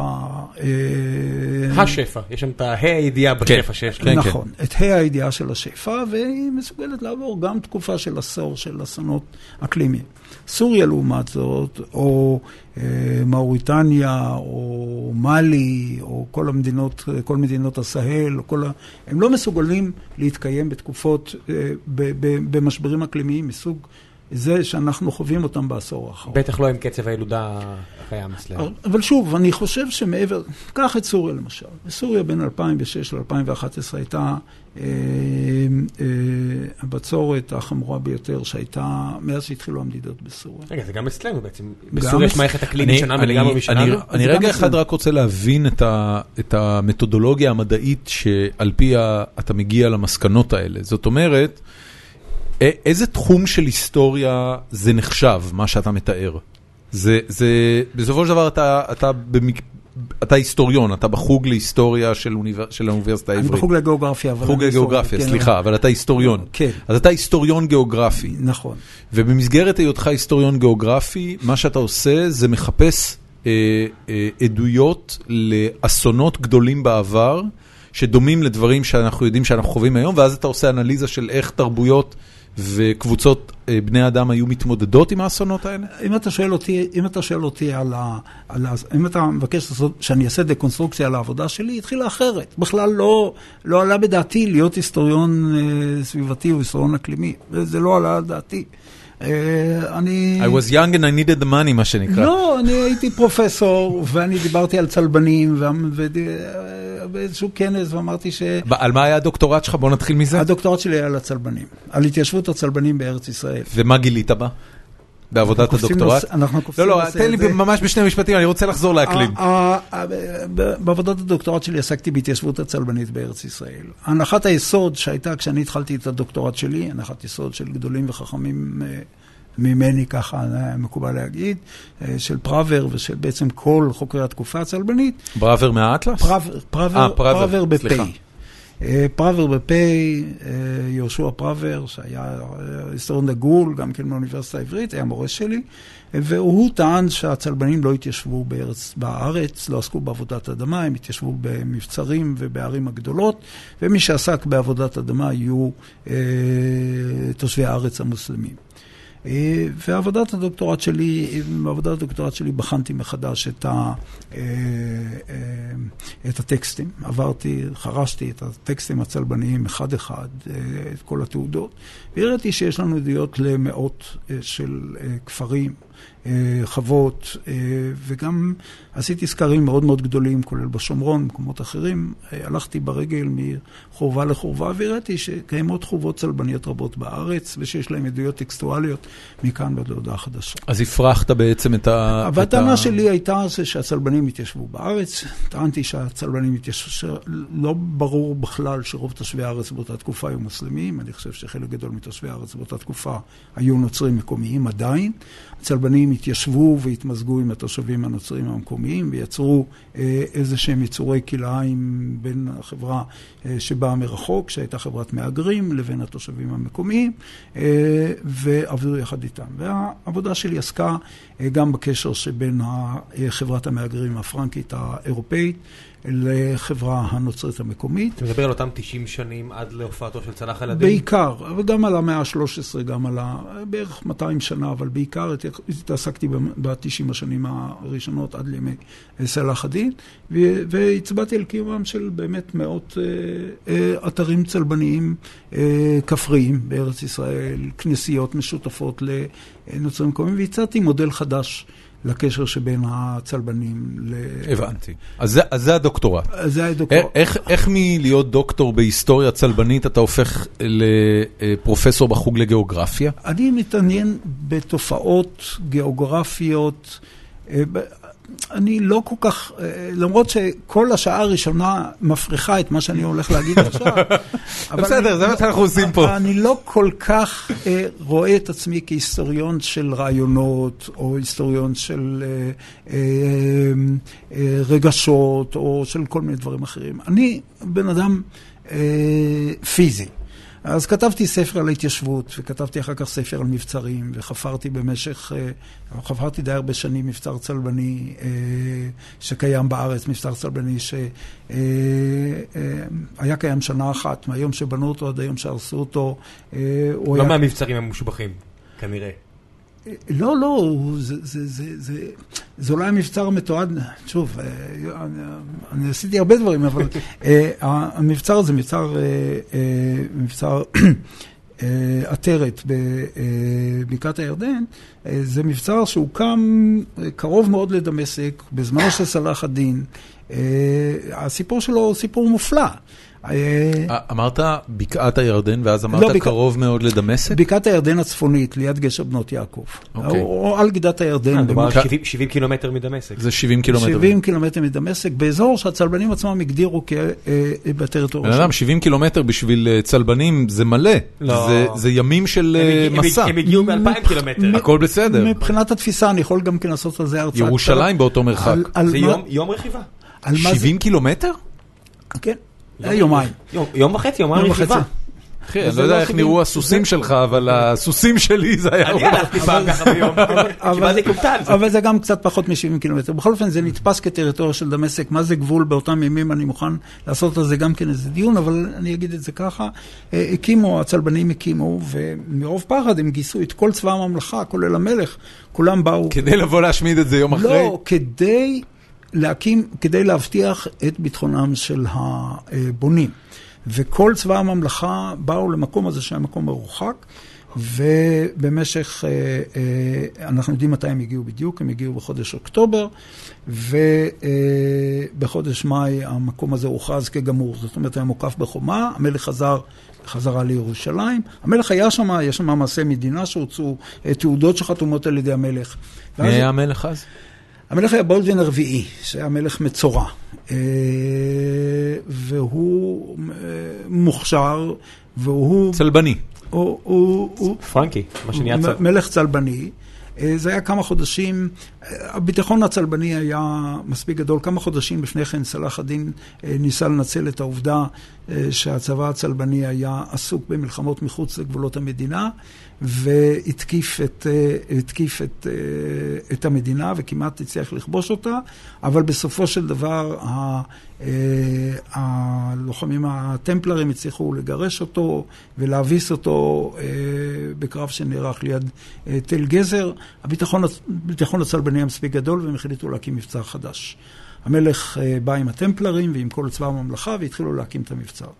כשהמבצר היה אה, מוקף בחומה, חומה אחת, בדרך כלל מבצרים באותה תקופה הם מוקפים ביותר מחומה אחת, המלך שב על עקבותיו לירושלים והצלבנים נשארו שם במקום. צלאח א-דין התחיל להציע הצעות אה, מעניינות, הוא אה, הציע לקנות מהם את, ה, אה, לקנות מהם את המבצר.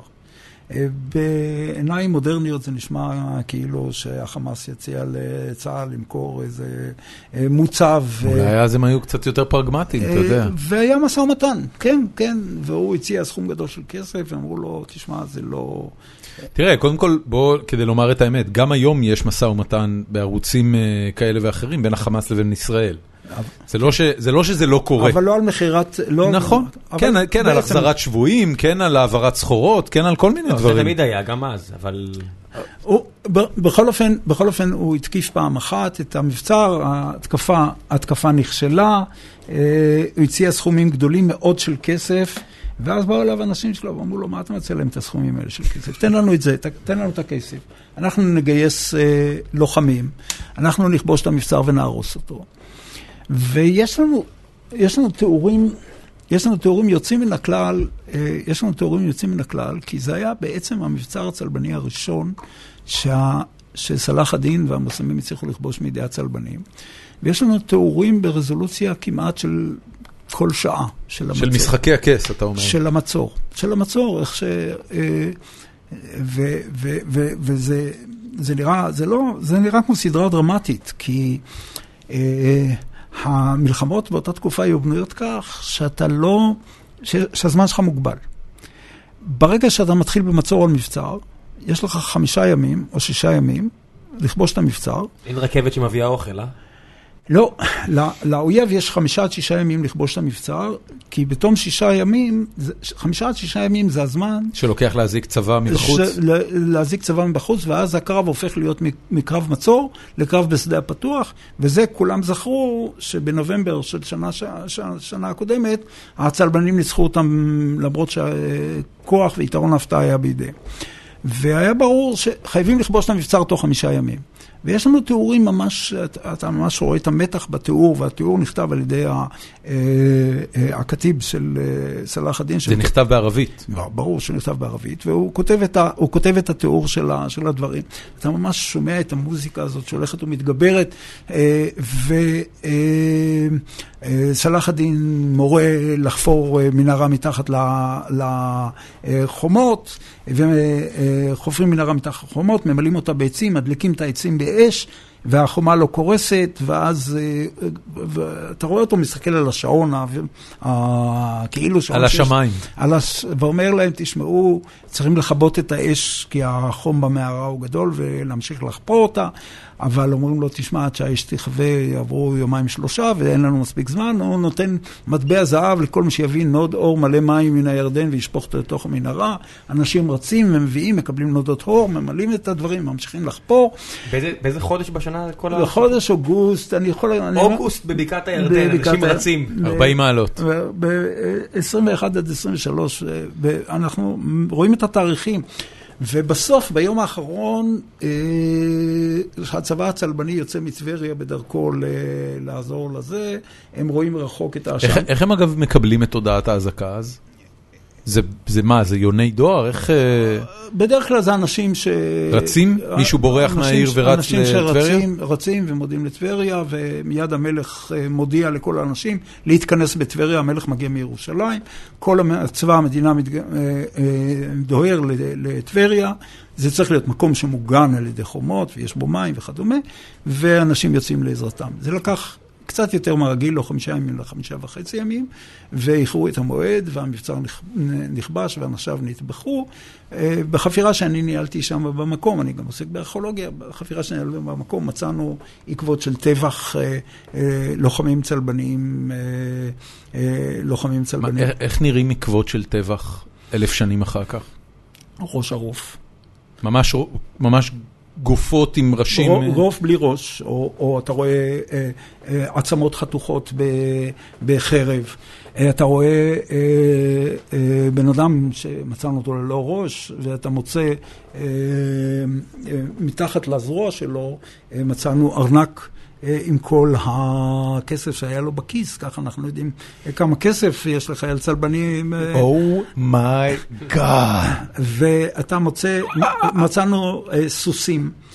הסוסים רוכזו, אנחנו, אחד הדברים שאנחנו התעסקנו בהם זה מה קורה אחרי המלחמה. ברגע, ש, ברגע שהמבצר הוכרע, ברגע שהמבצר הוכרע, זה לא... אתה, מה שאתה מתאר זה שאפילו לא טרחו לנקות אחרי זה, פשוט השאירו לא, הכל לא, ככה. קודם כל, יש... אה, אה, כמו שיש כוחות ומשימות לזמן הכיבוש, יש כוחות ומשימות לזמן הטבח שבא אחרי הכיבוש. זאת אומרת, יש כאלה שמרכזים את הסוסים ושמים אותם באיזושהי נקודה, מדליקים אותם. אנחנו מצאנו את הסוסים חרוכים, את העצמות שלהם חרוכות, מצאנו אותם עם uh, חיצים מיוחדים נגד סוסים uh, תקועים בצווארם. Uh, חקרנו את הסוסים האלה. קבוצה אחרת פירקה את הקירות של המבצר ומוטטה את הקמרונות שלו כדי לקבור את הסוסים האלה. מה שלא מצאנו זה... סוסים אגב זה לא רכוש? זה לא משהו שאתה רוצה לקחת שלל? לא למה לשרוף לא אותם? לא סוס פצוע. הבנתי. עכשיו... אין אנטיביוטיקה. כן, כן, כן. סוס פצוע... לא, לא, no good. סוס פצוע זה... הורגים אותו וזורקים אותו. עכשיו, גם מתו שם מאות אנשים. מקצתם אנחנו מצאנו, אחרים לא מצאנו, הם נזרקו לאיזה בור מים שלא הצלחנו למצוא. אחרים נלקחו בתור שבויים והובלו לדמשק. אלה שנזרקו לתוך בור מים, פרצה מגפה. המגפה הזאת גרמה למותם של עשרה אנשים, כולל הכתיב הזה שמתאר את כל, ה... את כל האירוע שהוא כותב, ועשרה מאנשינו מתו, וגם אני חליתי, אבל החלמתי בעזרת אללה. ואת כל, ה... כל הדברים האלה, את כל התיאורים האלה. אז כתבתי גם ספר על, על מבצרים צלבניים, איך בונים מבצרים צלבניים, איך עושים מבצרים צלבניים וכדומה וכדומה. וואו. ואז אמרתי, נכתוב ספר על עיר. כמה אגב מומחים לעת הצלבנית יש היום בעולם? זו תקופה מאות. סקסית במונחי ההיסטוריה? זה סיפור קטן. זה לא סיפור... זה לא סיפור גדול. זה לא סיפור גדול. אבל יש יותר מאשר אנשים שעוסקים בהיסטוריה סביבתית של ימי הביניים, שאני עוסק בה. תשמע, דווקא הייתי מצפה שנושא כזה, לראות השפעות אקלימיות על, על החברה האנושית, הרי ידוע כבר היום כל מיני אה, אסונות טבע כמו התפרצות הר געש באינדונזיה, שהובילה להתפרצויות מחלות לאחר מכן באירופה. ולשינויים גיאופוליטיים. דווקא הייתי מצפה שזה כל כך רלוונטי לימינו, אנחנו רואים הגירה היום מאפריקה והמזרח התיכון לאירופה, שמשפיעה כל כך על הפוליטיקה, וזה הכל בגלל אקלים. הייתי מצפה שדווקא זה יהיה הרבה יותר. אז ככה, אה, אתה היית מצפה, אבל זה לא כך. משום מה, תראה, כשאתה בוחן את ההיסטוריה, כשאתה בוחן את ה... אה, את, את הכותבים בהיסטוריה, מהכותבים הרומאים ועד להווה. כמעט כולם היו משוכנעים וטענו שוב ושוב שהאקלים הוא משפיע על בני אדם בצורה אה, קיצונית. אה, הוא מעצב את האופי של האנשים, הוא גורם, הוא, הוא הדבר החשוב ביותר שיש בהיסטוריה, וזה לא כל כך משנה, זה, אתה הולך לכותבים אה, היווניים ולכותבים הרומיים ולכותבים המוסלמיים, וזה לא משנה, זה, זה, זה, זה יכול להיות פליניוס הזקן, וזה יכול להיות אבן חלדון, וזה יכול להיות... אה, כולם. איפשהו במאה ה-20 זה השתנה. אה, מהתחלת המאה ה-20, אנשים, אה, ואפשר לעקוב אחרי זה, זה, זה, זה התחיל איפשהו בשנות ה-20. הגישה הזאת שאומרת שלאקלים יש השפעה גדולה מאוד על אנשים, הלכה ונדחתה מתוך המחשבה הגיאוגרפית וההיסטורית המערבית. ונחשבה למשהו ש... אה, כמעט אסור לחשוב עליו, זה נקרא דטרמיניזם. כשאני הייתי סטודנט וכשהייתי מורה צעיר, כשאנשים אמרו לי שהאקלים משפיע על החברות, הייתי אומר, תיזהר לא להיות דטרמיניסט. איפשהו בשנות ה... מה, מה, מה זה דטרמיניסט בהקשר הזה? בסוף המאה ה-19 ובראשית המאה ה-20 ניסו להפוך את המחשבה שהאקלים משפיע על בני אדם למשהו אה, מדעי. והיו אה, חבורה של אנשים, חוקרים וחוקרות, אה, שטענו שהאקלים הוא הדבר החשוב ביותר שמשפיע על בני אדם. אה, וניסו להגיד, אה, אה, למשל, אה, אה, מה, ניסו לחשב מהי הטמפרטורה כדי שאתה תוכל לייצר, אה, מהי הטמפרטורה האידיאלית כדי לייצר בבתי חרושת בארצות הברית. ואחר כך המשיכו מהי הטמפרטורה האידיאלית בשביל לייצר יצירה אינטלקטואלית. ו surprise, surprise, surprise, זה הטמפרטורה השכיחה בארצות הצפון ולא בארצות... אירופה. ה... באירופה המערבית ובארצות הברית. וזה, הלך... מה הטמפרטורה האידיאלית ליצירות מופת? מה שיש בפריז פחות או יותר בעונה הזאת של נכון. השנה. וזה הלך, הלך, והידר, הלך והידרדר למחשבות גזעניות, שאומרים, השחורים הם פחות אה, מוצלחים. כי חם שם. כי, כי חם שם ו... וכדומה וכדומה. אני, אני אגב, אה, אני לא הכרתי את התיאוריה הזו, אבל אני כן אה, ראיתי לא מעט סרטים דוקומנטריים לאורך השנים, שמראים... את הקשר בין זמינות של מזון אה, בארצות משווניות לבין אה, אה, התפתחות טכנולוגית איטית יותר. כי אתה אומר, אם יש לך קוקוסים שנופלים מהעץ בוקר וערב, אז למה אתה צריך לפתח השקיה? אז זה, זה, זה, זה מסוג הדטרמיניזם שאתה מוצא את זה, אתה מוצא את זה גם בעולם הרומי. למה אנחנו ניצחנו... אתה אומר, זה לא נכון? למה, שנייה אחת, אני, אני לא אומר כלום. אני. אומר אוקיי. שאנחנו, אה, אה, למה אנחנו הרומאים ניצחנו את הברברים הגרמנים? כי האקלים שלנו יותר טוב. למה אנחנו... הבנתי, אוקיי. וכדומה וכדומה. זאת אומרת, זה היה תמיד אחד התירוצים של המנצחים או החזקים, למה... צריך להגיד לשבחם של הרומאים שבאמת יש להם מזג אוויר יותר טוב. זה עניין של השקפה. היום, אם אתה מסתכל היום על גרמניה, לעומת האיטלקים, אומרים, כן, כל הים תיכוניים האלה עצלנים, כי המזג אוויר הזה... והדגים קרובים. האדמה פוריה מדי. כן, וכולי וכולי. יש בזה משהו. איפשהו בשנות ה-20, אני לא רוצה להיכנס לכל הפרטים, החל משנות ה-20 עברה התפיסה הגיאוגרפית וההיסטורית. איזושהי אה, מטמורפוזה שהיא אולי מהגדולות ביותר בתולדות הגיאוגרפיה וה, אה, אה, וההיסטוריה. ממחשבה שהאקלים הוא גורם מרכזי שמשפיע על בני אדם. זה עברה מטוטלת לאט לאט למחשבה שהאדם, האקלים הוא מספק אתגרים ואנחנו מסוגלים להתגבר על כל בעיה שהאקלים מציב בפנינו. ולאט לאט זה התפתח למחשבה אה, שהולכת ומגבירה את מקומו של האדם בתוך המשוואה הזאת. אה, והיום הדעה הרווחת כמעט בכל העולם, זה לא שהאקלים משפיע על בני אדם, אלא שהאדם הוא הגורם היחידי שמשפיע על האקלים. זאת אומרת... אה, אתה מדבר על אפקט החממה ועל... כן. עכשיו, אם אתה, אם אתה אומר, תשמעו, גם כתמי שמש, והיו גם שינויי, היו גם שינויי, היו גם שינויי אקלים, היו גם שינויי אקלים אה, במהלך ההיסטוריה שלא היו קשורים באפקט החממה. אתה נחשב אה, כמעט לאוהד טראמפ או לשתול של, אה, של חברות הנפט הגדולות. זאת אומרת, המחשבה שהאקלים יש לו השפעה ברמה ציוויליזציונית. שלכדור הארץ לא אכפת מאיתנו. לא, אבל של, של, של, של, שלתופעות טבע יש השפעה אה, על ציוויליזציות, או שהיו השפעות אה, גדולות על ציוויליזציות בעבר, היא לא, היא, היא מחשבה שחוזרת למיינסטרים, לא של מדעי הטבע, מדעי הטבע אה, לא היה להם בעיה, אבל במדעים ההומניסטיים, להיסטוריה ולגיאוגרפיה ו, וכדומה, היא לא מחשבה שהיא כל כך, אתה אומר, אתה אומר שהיא אה, דבר אה, שמתקבל מאוד על הדעת, אני אומר, זה לא, אה, עד לעשור האחרון, שאנשים אמרו, רגע, אה, מה, מה קורה כשיש שינוי אקלים? מה, מה, מה קורה לציוויליזציה? אה, רוב התיאורים של מה שקורה לציוויליזציות הם תיאורים שאומרים, הטמפרטורה תעלה, הקרחונים ימסו, ניו יורק תצבע, זה, זה תיאורים שהם כמעט ברמה של אפוקליפסה ימי ביניימית. זאת אומרת, כן. זה ברמה של נפנופי... או סרטים של רונלד אמריך, כן. אם אתה מכיר. אני לא מכיר, אבל... סרטי אסונות. רונלד אמריך הוא במאי אה, הוליוודי אה, אקסטרווגנטי וקיצ'י, שעשה הרבה סרטי אסונות, אה, בין המפורסמים שבהם נקרא Independence Day, היום הרביעי, היום השלישי, והוא עשה, בנוסף לזה הוא עשה את... הוא עשה סרט על, על עידן קרח חדש שמתחיל בכדור הארץ, וניו יורק מוצפת במים וקופאת, והוא עשה סרט בשם 2012 על ה... אה, על נבואת, ה, נבואת סוף העולם של האצטקים. פורנו הרס, בקיצור. בקיצור, כן.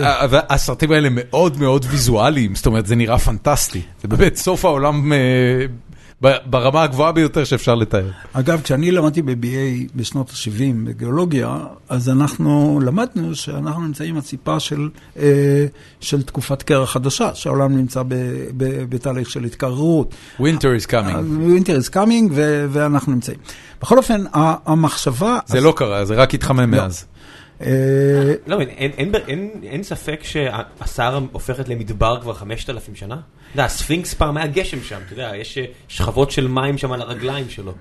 אה, שוב, אני, אתה שואל אותי, זאת אומרת, ישנם דברים שאני יודע וישנם דברים שאני לא יודע. זאת אומרת, מה בדיוק קרה בסהרה בחמשת אלפים שנה האחרונות, אני לא ממש... לא, גם אני לא, אני שואל אותך, זה לא איזה common knowledge כזה שהוא הולך תהליך מדבור.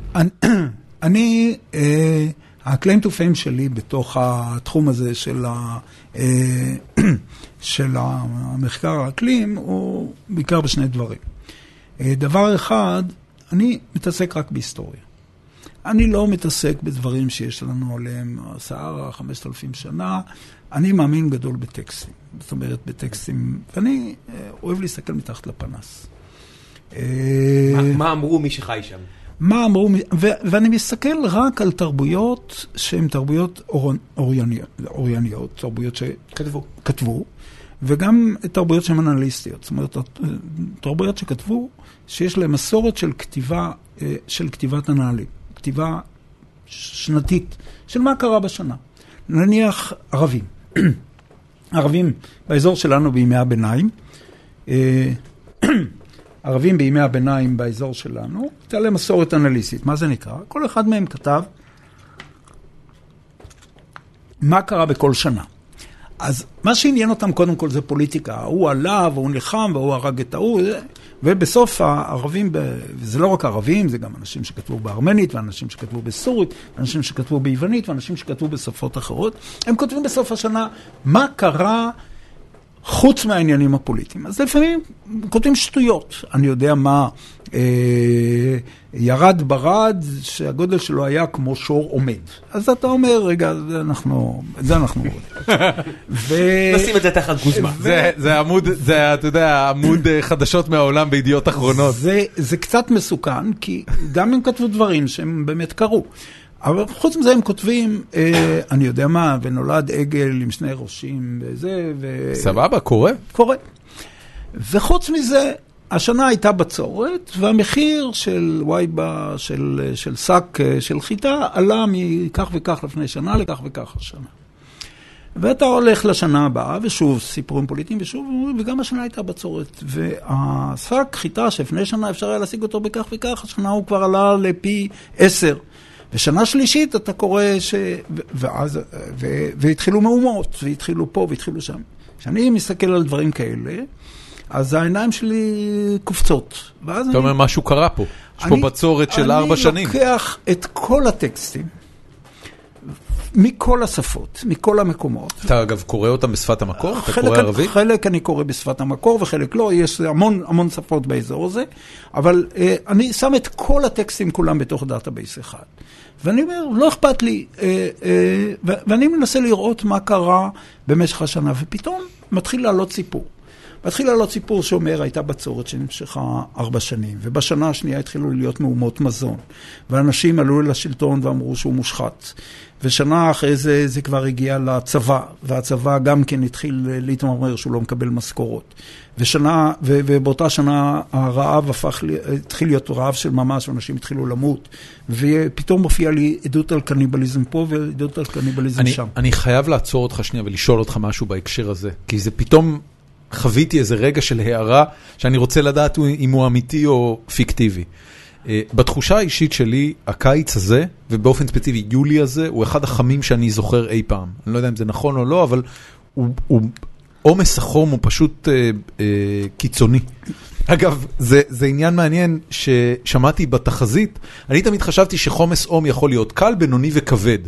השנה התווסף גם קיצוני. קיצוני. שמעת את זה? כן, כן, אבל יש גם קיצוני. זה היה, זה תמיד גם היה היה ככה? בעבר, כן. אוקיי, לי זה היה חדש, אמרתי, וואה, הם פתאום עשו כאילו סקאלה עוד חדשה. שנתיים יגידו, עומס חום גהנומי, כן. אנחנו נשאל, גהנומי תמיד היה פה. טרפת.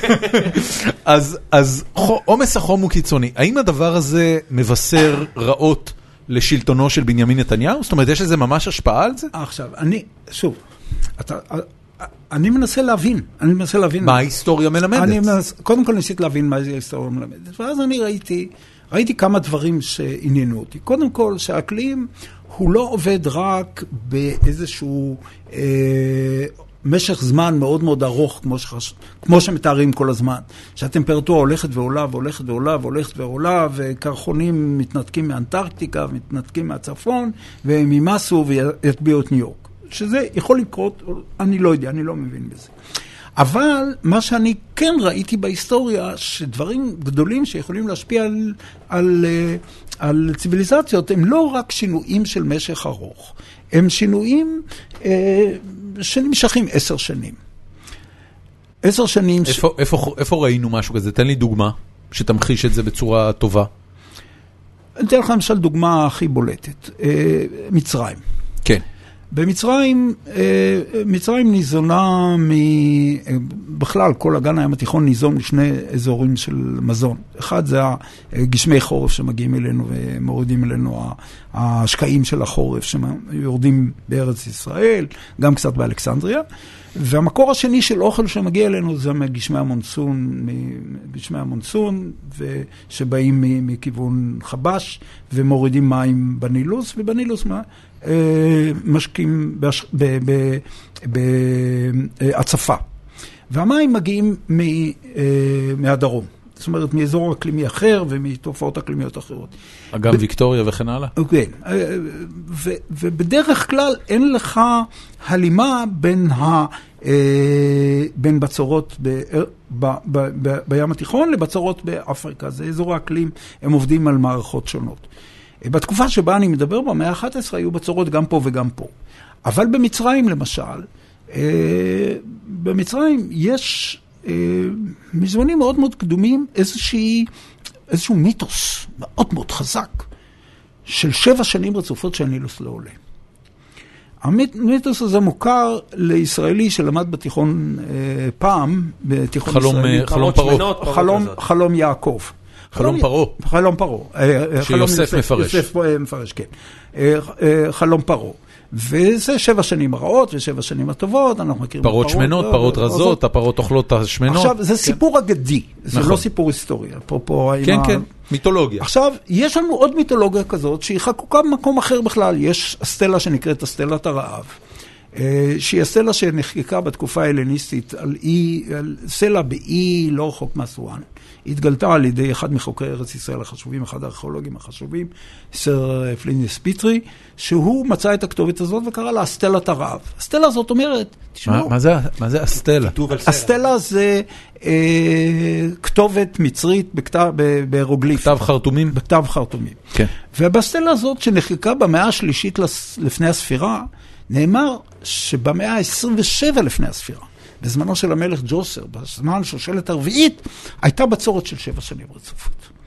והיא מספרת מה קרה במצרים, ומהומות, ורעב, וזה. עכשיו, זה סיפור שמופיע פעמיים, פעם אחת בחלום פרעה ופעם שנייה בזה, ושניהם באיזושהי מסגרת מיתולוגית, לא מסגרת היסטורית. כן. הפעם הראשונה, וההיסטוריה של מצרים מוכרת לנו היטב, הפעם הראשונה שהיו שבע שנים מתועדות, שאנחנו יודעים בדיוק מתי הם קרו, ולאיזה גובה הגיע הנילוס, הייתה בין השנים 1065 ל-1072. אוקיי. ב- בספירה. שזה פשוט מטקסטים שמתארים את המצב אה, לגופו, ומתארים את הרעב, מתארים את זה שהאזרחים... אתה אומר, יש- יש אחת לכמה זמן בנילוס שבע שנות בצורת? אחת לאלף שנה, זה הסיפור, אתה אומר. פחות או יותר. ו- וזה אמור לשחזר את... עצ- אבל זה שחזר את עצמו מאז אותה תקופה? אני לא יודע, אני חושב... אה, אם אתה אומר 1100, אנחנו עכשיו ב-2017, אנחנו לא יודעים, כי בראשית המאה ה-20 בנו את ה... אה, הבנתי, את הטכנולוגיה- ואחר כך בנו את סכר אסואן, כן. ואין לי כל כך מושג, אבל אני חושב ממה שקורה באתיופיה, או מה שקורה במקומות אחרים, אה, שיכול להיות ששנות ה-80 Live Aid וכל זה היה בצורת כזו? ו- וגם בשנים האחרונות שהיה לנו אה, אה, מקרים, של, מקרים של רעב. אני לא עקבתי כל כך על מה שקורה באתיופיה, אבל בסוריה למשל, שוב, אם אנחנו הולכים לעולם המודרני, בסוריה הייתה אה, תקופה של ארבע או חמש שנים של בצורת, הקשה ביותר שאנחנו זוכרים אה, מאז התחלת המדידות. התוצאה הייתה, והיא דווחה, מיליון וחצי אנשים עזבו את הכפרים שלהם והלכו לערים. אה, מתוך מדינה של 15 או 14 מיליון, משהו כזה. מש- נכון? בסדר גודל כזה, והתחילה תסיסה כי מחירי המזון עלו. עכשיו, את השרשרת הזאת של, של דברים, אני יכול לעקוב אחריהם גם אה, אה, במאה ה-11. זאת אומרת, בצורות, עליית מחירי המזון, כי מחיר המזון זה הדרך שבה הכלי משפיע על בני אדם בצורה הבוטה ביותר, דרך הזמינות של מזון. כן. חסר מזון, אנשים אה, אה, מתחילים לזוז, מתחילה להיות תסיסה. תסיסה מופנית לכיוון השלטונות. שלטונות מנסים לעזור אה, כמה שאפשר להשקיע כסף, לא תמיד הם יכולים. אנשים מתחילים לזוז, בהתחלה האנשים העשירים, אחר כך האנשים היותר עניים. יש, גם במאה ה-11 וגם בכל תקופה כזאת הייתה... אה, אה, עלייה בקבוצות קיצוניות, תמיד יש אנשים שיבואו ויגידו... קנאות דתית, אתה אומר?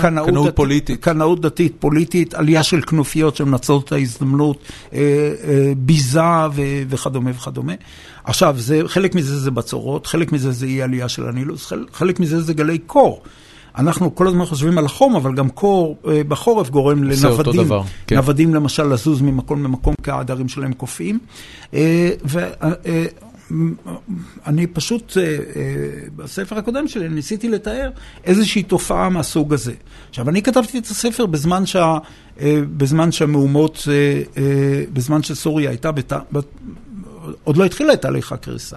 הספר שלי הושלם בראשית שנת 2011, כשמחירי המזון בעולם, זה דברים שאנחנו לא עוקבים אחריהם, אבל התחילו להמריא. מחירי המזון בעולם בחודש ינואר 2011, ינואר עד מרץ 2011, הגיעו לפי 2.4 מהמחירים שלהם בהתחלת העלייה של מחיר המזון, שהתחילה ב-2006 או 2007. תוך ארבע שנים עלו מחירי המזון בעולם פי שניים וחצי. עכשיו, יש אנשים שזה לא כל כך משנה להם את מחירי המזון. לאנשים שמתקלקלים כלכלת קיום, עלייה של מחיר המזון פי שניים וחצי, שהיא מלווה בבצורת בסוריה, בארץ ישראל, בצפון אפריקה וכדומה וכדומה, היא קטסטרופלית.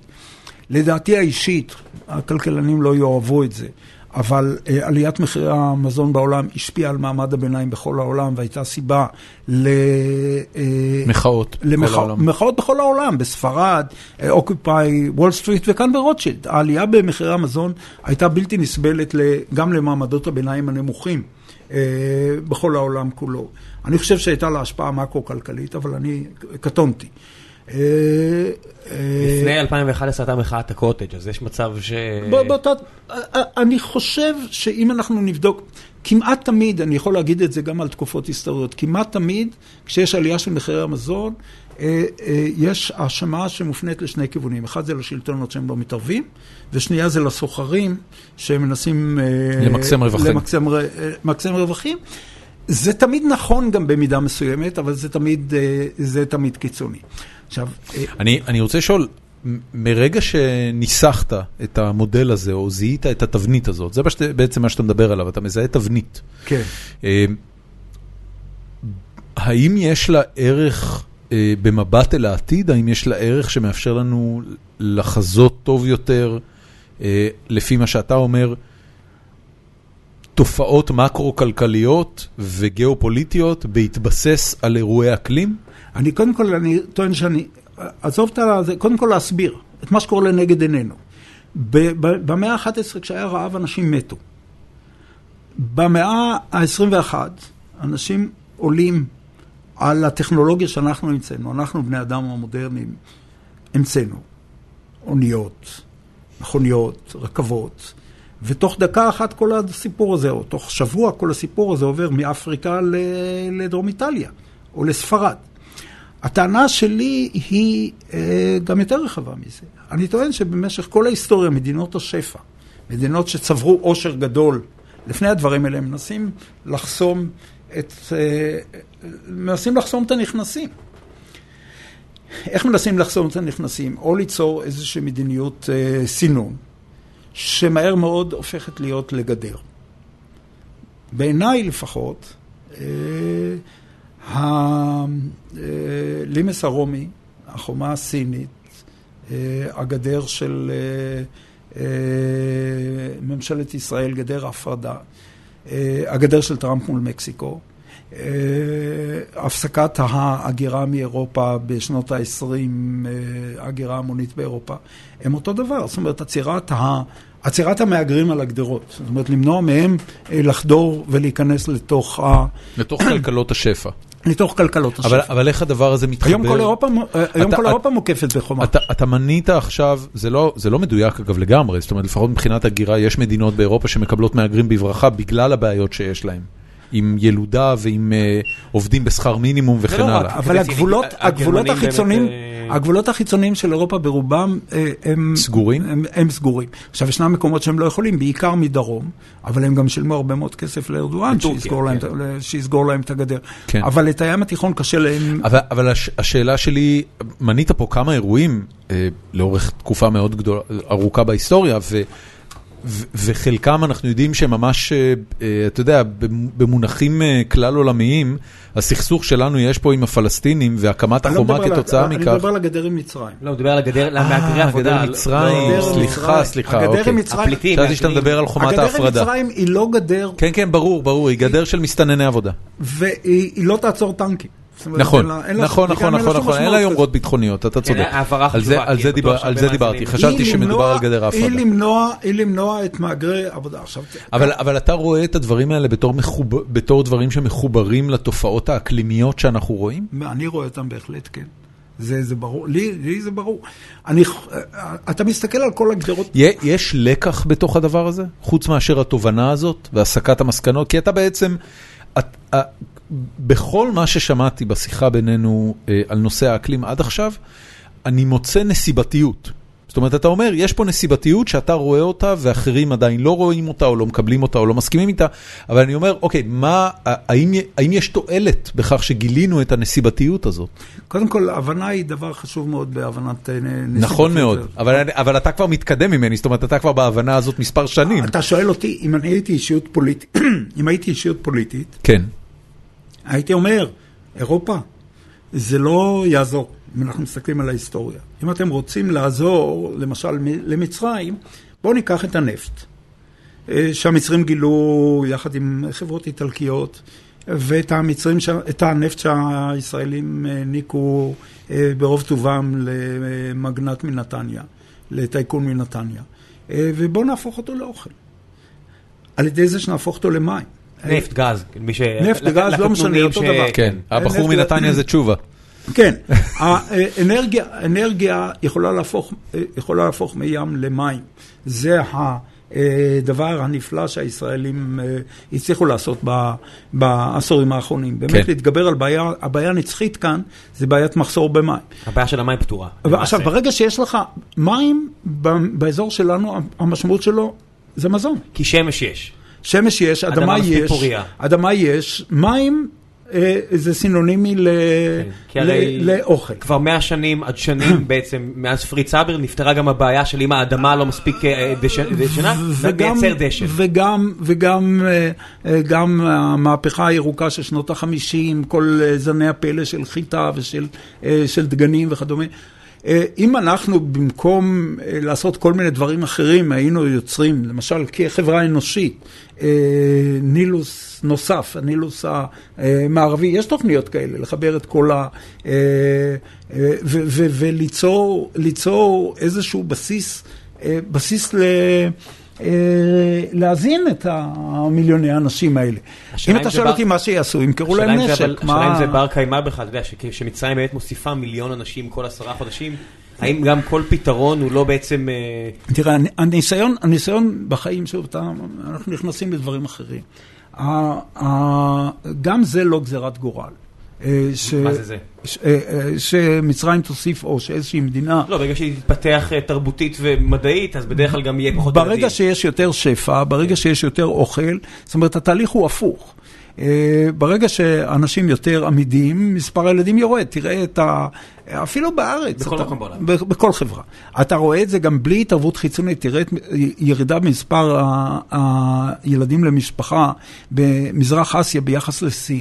סין השקיעה את אחד, ה- עשתה את אחד הפעולות... הניסויים הסוציולוגיים הקיצוניים ביותר. הקיצוניים ביותר בעולם. באותו זמן... אתה, אנחנו מדברים כמובן על הגבלת הילודה ב- לילד אחד. למשפחה. באותו זמן שזה קרה, כל ארצות מזרח אסיה, מספר הילדים ירד, בלי להשתמש בכל השיטות המטורללות האלה שלהם. במצרים היום מנסים לקחת, במצרים, ביפן היום כל אה, הבעיה היא שאנשים לא מתרבים מספיק. לגמרי, אבל זה, זה נכון. בכל ארצות, זה נכון בכל ארצות המזרח. זאת אומרת, בסופו של דבר, ואם אתה מסתכל על כל הגרפים של הסטטיסטיקאים, בסופו של דבר זה מגיע לאיזשהו מיצוי, כל הדברים האלה. וככל שהרמת החיים עולה, אה, מספר הילדים יורד, אה, מספר הילדים יורד, גם במצרים זה אפשרי. הרעב והמחסור הם רק מגדילים את מספר, ה- אה, מספר הילדים. בקיצור, אני חושב שההיסטוריה, מה שהיא נותנת לנו, אה, נותן, אה, במיוחד ההיסטוריה מהסוג שאני מתעסק בה, היסטוריה ברזולוציה מאוד מאוד מאוד, אה, אה, ברזולוציה שנתית. זה לא דבר שלגבי, נגיד, אה, כשאנחנו מתעסקים בארכיאולוגיה או בתקופות אה, אקלימיות שונות, אנחנו לא רואים מה שקורה ברזולוציה שנתית. אני חושב שבשלב הזה נעבור קצת לשאלות מהאורחים. כן, אז uh, ככה, uh, למאזיננו החדשים, שזה הפרק הראשון שלהם, אנחנו נספר שיש לנו uh, קבוצת פייסבוק שנקראת פורום החיים עצמם של גיקונומי. Um, ובה אנחנו מפרסמים את שמו של האורח מבעוד מועד, והמאזינים הקבועים שלנו יכולים לשאול שאלות. אז אנחנו נתחיל עם השאלות, אין לנו כל כך הרבה זמן, אז ננסה לעשות את זה זריז. ערן שלום שואל. רגע, אני רק אבקש ממך, רוני, שאנחנו ננסה לענות בקצרה כדי לענות לכמה שיותר מהמאזינים. השעה עכשיו תשע ושתים עשרה דקות, אנחנו מעט חורגים ונעשה את זה עוד עשר דקות ונסיים, בסדר? ערן שלום שואל, עד כמה נכונה הטענה שמסעות הצלב עסקו בעיקר בטבח, אונס וביזה? וביזה. איזה חיוך נמרח לרוני על הפנים, מה קורה פה? מעטים האנשים שהתעסקו כל כך באונס וביזה של ימי הביניים. קודם כל, מה זה אונס? אתה יודע, בוא נהיה רציניים. באופן, באופן כללי, זאת אומרת, אנשים שהגיעו במסעות הצלב לכאן, חלק לא קטן מהם חשבו שהם עולים לירושלים והם באים למזרח כחלק ממצוות האלוהים וכחלק, זאת אומרת, הם היו אנשים דתיים ומאמינים. ברור שזה גם היום בדרך מעשי טבח, מעשי אונס וביזה, כמו שמלחמות כמעט בכל ההיסטוריה, אבל אני חושב שלעשות רדוקציה לתופעות היסטוריות כל כך מורכבות למשהו שהוא אלימות שקשורה בהם בלבד, למרות שזה נעשה הרבה מאוד לגבי מסעי הצלב, הם הקימו כאן מבצרים, הם הקימו כאן ערים, הם בנו כאן כנסיות, הקימו כאן משפחות, הם בהחלט ראו את עצמם גם בצורות אחרות וגם עשו דברים אחרים, עסקו במסחר, עסקו באלף ואחד דברים, החיים עצמם, כמו שמקובל להגיד אצלנו. עמוס שחור, שחור, אני מניח, שואל, מקווה שלא מאוחר מדי, הוא נתן את השאלה הזאת לקראת הסוף. אם אני לא טועה, היית ראש ועד הפרופסורים במהלך שביתת המרצים לפני כעשור, האם ברטרו-פרספקטיבה יש לך תובנות מעניינות על התנהלות של שני הצדדים? זהו, כל השאר זה שם... כמו שאני, אני בהחלט, אחד הדברים שהם מאוד מאוד קרובים לליבי, זה זכויות של אנשים עובדים. ואני חושב שזה דבר חשוב ביותר. אני הגנתי על האינטרסים של הפרופסורים, ואני חושב שמעמדם של הפרופסורים עלה. מעמדם הכלכלי, מצבם הכלכלי. שוב, יש כאלה שיחשבו שזה באופן מופרז, אני לא חושב. אני חושב שחלק מהקדמה של מדינת ישראל זה הכוח המדעי שלה, ואני רוצה שכמה שיותר אנשים מוכשרים יגיעו ל... ילמדו ויעסקו בזה. אני יכול רק להגיד שבמצב היום, בן אדם שהולך לעבוד בהייטק, במשכורתו הראשונה, מרוויח לא פחות מאשר פרופסור באוניברסיטה כעבור הרבה מאוד שנים. ו... אנחנו אגב יודעים שזה נכון. אנחנו נעביר את זה לרע פרינס, שואל, בתור קורם וענן, אשמח לדעת מה דעתו בנושא שינויי האקלים באזורי גידול היין הישראלי בפרט והעולמי בכלל. אני... זו שאלה קשה? לא, זו שאלה שהיא נמצאת בחזית של מה שמעניין אותי היום, למרות שלגבי כרמים ויין אני לא יודע, אבל אני בהחלט, אחד הדברים שאני בוחן אותם, זה מה קרה לא כל כך בעניין של ההתחממות הגלובלית, שאני לא יודע, לא, לא מבין בזה מספיק, אבל מה קורה במשך, בעשר שנים של בצורת למשל. בעשור האחרון הייתה בצורת בישראל, אני מאוד מעניין אותי מה ההשפעה של זה על... על בסיס הקיום של, של הכלכלה הים תיכונית, מה ההשפעה של זה על עצים למשל. אני יכול להגיד שבשלוש-ארבע שנים האחרונות עצים בסדר גודל של אחוזים רבים, יותר מ-20 אחוז, אולי 30 אחוז, מעצי אלון מצוי, שזה צומח החקלאים של ארץ ישראל, התייבשו ומתו בכל מיני מקומות, למשל ברמת הנדיב. אתמול הייתי ברמת הנדיב. אנחנו יודעים שבשנות בצורת כמות החיטה בארץ יורדת ב-50 אחוז. אבל הזרעי חיטה שגדלים היום זה לא אותם זרעי חיטה שגדלו פעם. נכון, אתה לא יכול להשוות את זה, אבל זרעי החיטה היום, אני חושב שהם יותר משובחים ויותר עמידים ממה שהיה בימי הביניים. אבל אני חושב שגם היום, זה התיאוריות השבריריות שלי באופן כללי. אני חושב שהיום אנחנו גם כן חשופים לשינוי אקלים אה, שמתקיימים היום, רק היום אנחנו, אה, כיוון שאנחנו חברת שפע ויש לנו את ממגורות דגון, ואנחנו לא תלויים רק בכמות החיטה שאנחנו מגדלים בארץ וכמות היין שאנחנו מגדלים בארץ. מה ההשפעה של הדבר הזה על, אה, על גפנים למשל? אני בהחלט אשמח ללמוד, ואני מתכוון ללמוד את זה בעתיד, אבל אני לא יודע היום. שתי שאלות. אני אשאל קודם שאלה שבעיקרון שאל אותה ערן קרקובסקי, אבל אני עושה פרפרזה. האם, האם באירועים היסטוריים בתקופת הצלבנים שאתה חקרת, מצאת סימנים לכך שגם היו השפעות אקלימיות שהובילו אליהם?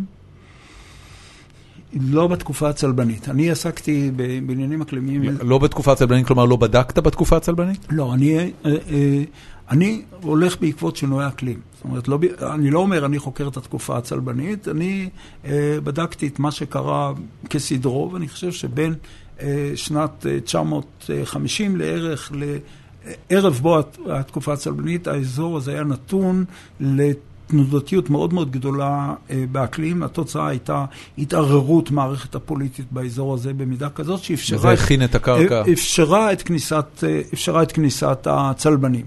אני חושב, למשל ירושלים, שאני דיברתי עליה כל כך הרבה בהתחלה, ירושלים של התקופה הצלבנית הייתה עיר הרבה יותר קטנה ממה שנדמה לנו, קטנה ומספר התושבים בה מועט.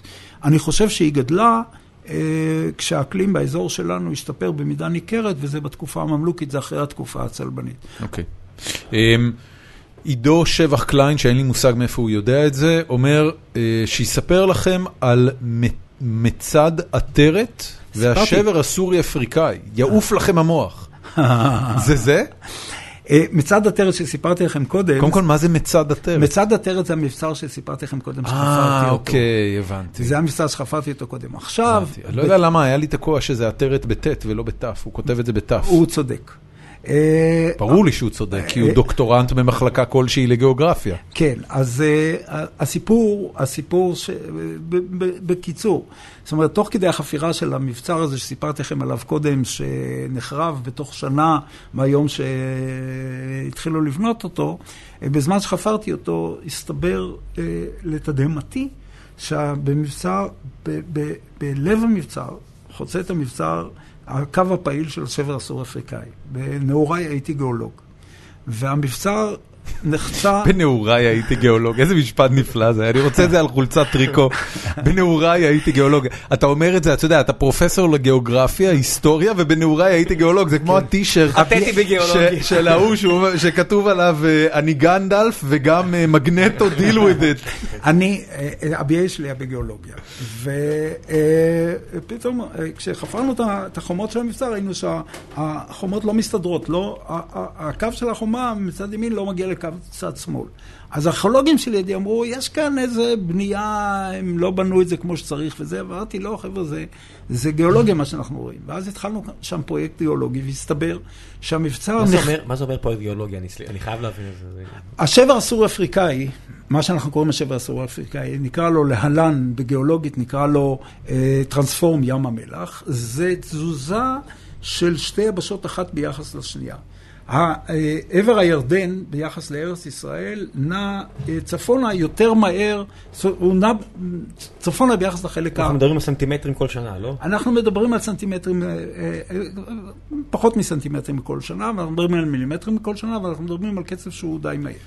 עכשיו, כשבדקנו את הדברים במצד עטרת, הסתבר שהקו, הגבול בין שתי הפלטות הטקטוניות, עובר באמצע מבצר עטרת, וחצי מהמבצר זז ב-2.1 מטר ביחס לחצי השני, מאז רעידת אדמה שאנחנו הצלחנו לתארך לשנת 1202, ל-20 בחודש מאי 1202, שאז הייתה רעידת אדמה אחת שהקפיצה במטר וחצי, ואחר כך זה המשיך לזוז, ובסך הכל זה זז ב-2.1 מטר. זה חתיכת רעידת אדמה. זה וואחד תזוזה. זה רעידת אדמה שאנחנו מעריכים אותה ב-7.4 ב... במונחים של הארכיטקטורה של אז זה מחרב כל דבר שעמד. תל אביב היום לא נשאר בכלום. לא, זה לא נכון. 7.4 4 נשארים דברים, היום בתל אביב. תמ"א 38 אולי. הבית שלי לא נשאר כלום. נכון. 7.4 אה, אלפי הרוגים בטבריה. כן. אה, אה, ואני יכול להגיד לך שברעידת אדמה פחות מזעזעת שהייתה ב-1759 ופגעה בדמשק, נרשמו אלפי הרוגים, נהרס המקדש הגדול בבעלבק, אה, וגם היא אה, החריבה לנו את... אה, בקיצור, אנחנו מדברים כאן על רעידות אדמה מתועדות היטב. המשכנו לחפור. ואני יכול להגיד שהתזוזה מאז אה, תקופת הברזל, 3,000 שנה, מגיעה לכמעט עשרה מטר. זאת אומרת, התל חצוי לשניים וחצי ממנו זז אה, צפונה ביחס לחצי השני. י- יש, רואים יש אנשים שיראו בדבר בעין. כזה אירוע דתי. ברור, אבל אני, כזכור, לא רק שאני כן, לא כן, אגנוסטיקאי. אני, אני אתאיסט, ו... אבל בקשר לפחדים של אשתך, שאתה הזכרת אותה... אני כל הזמן חושב על זה שהדבר היחידי שאני יכול להגיד לה על הפרק הזה זה אל תקשיבי, אל לא, תאזיני. ה- רעידות אדמה זה לא מסוג הדברים שגורמים ל... אה, אני חושב שבצורות, ההשפעה שלהם על הציוויליזציות הם הרבה יותר מאשר רעידות אדמה. לא על אשתי. אה, אשתך... אשתי עם בצורות מסתדרת סבבה, יש לה מזגן, ואני מביא אוכל מהסופר. וגם רעידות אדמה קצת קשה לה יותר. גם הרעידת אדמה של 1906, נדמה לי, שהייתה ב... צפת. לא, אני מדבר עכשיו על אה, סן כן. פרנסיסקו. שרפה את העיר. מה? העיר עכשיו, היא לא שרפה את העיר, מה ששרף את העיר זה מערכת הגז החדשה שהתקינו שנתיים קודם, שנדלקה.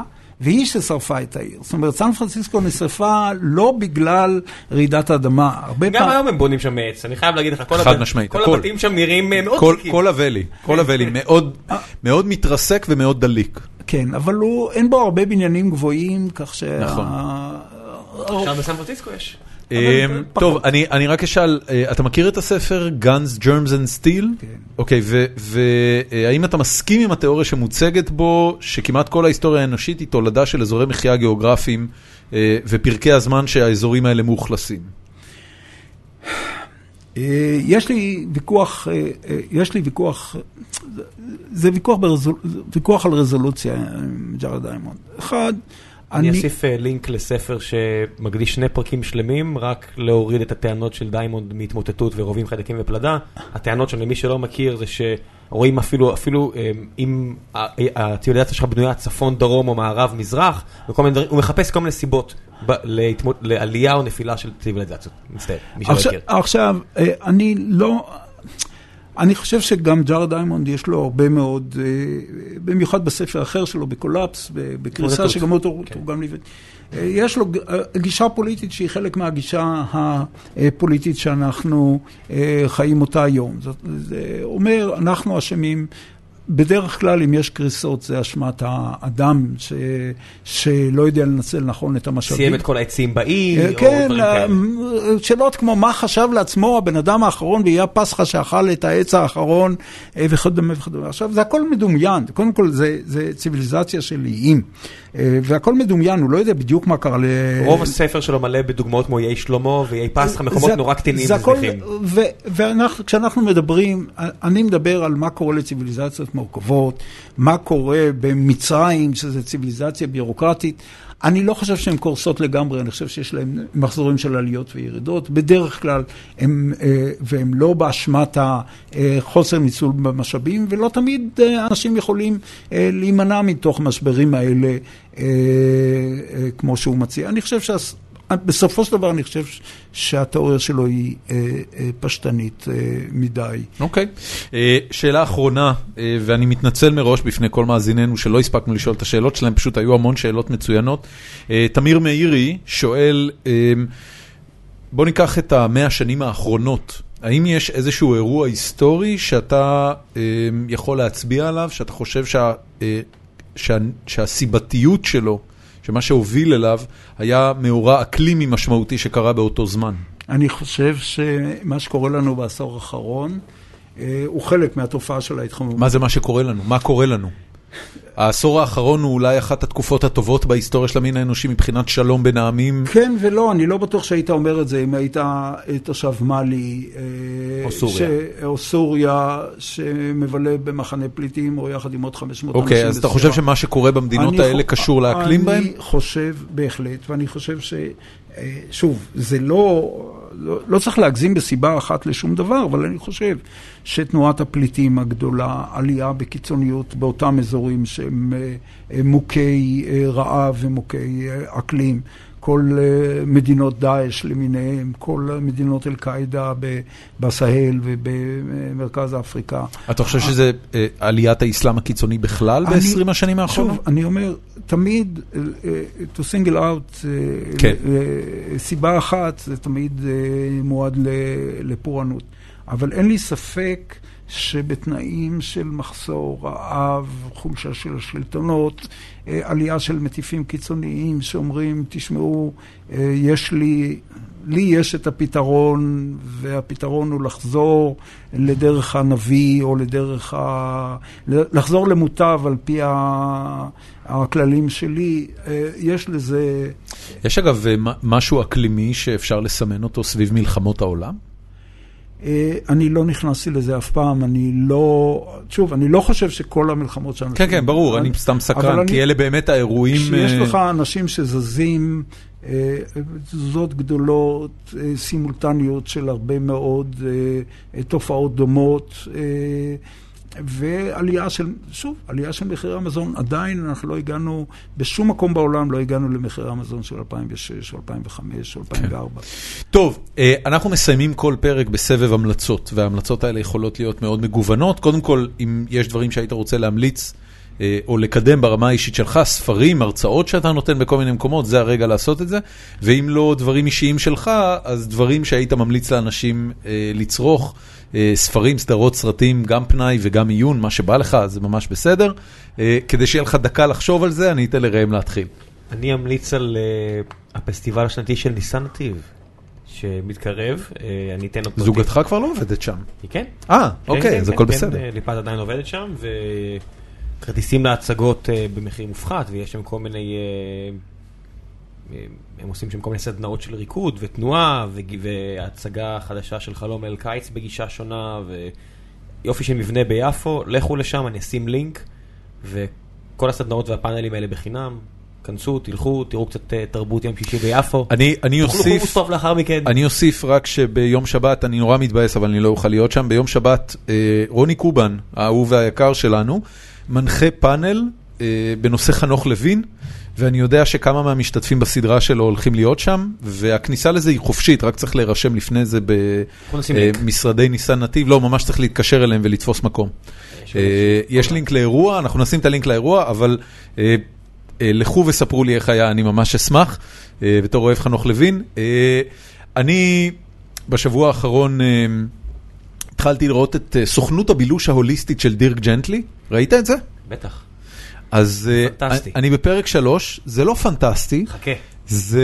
זה מוזר וחמוד ומקסים ומאוד דאגלס אדמסי, ואני לא קראתי את ספרי דירק ג'נטלי לפני כן, אז אני לא יודע כלום על זה. היה ממש. כן, והדמויות שם הן מסתוריות ומקסימות ואידיוטיות בו זמנית. תקשיב, הסדרה מתחילה על 100 ונשארת על 100 עד הסוף.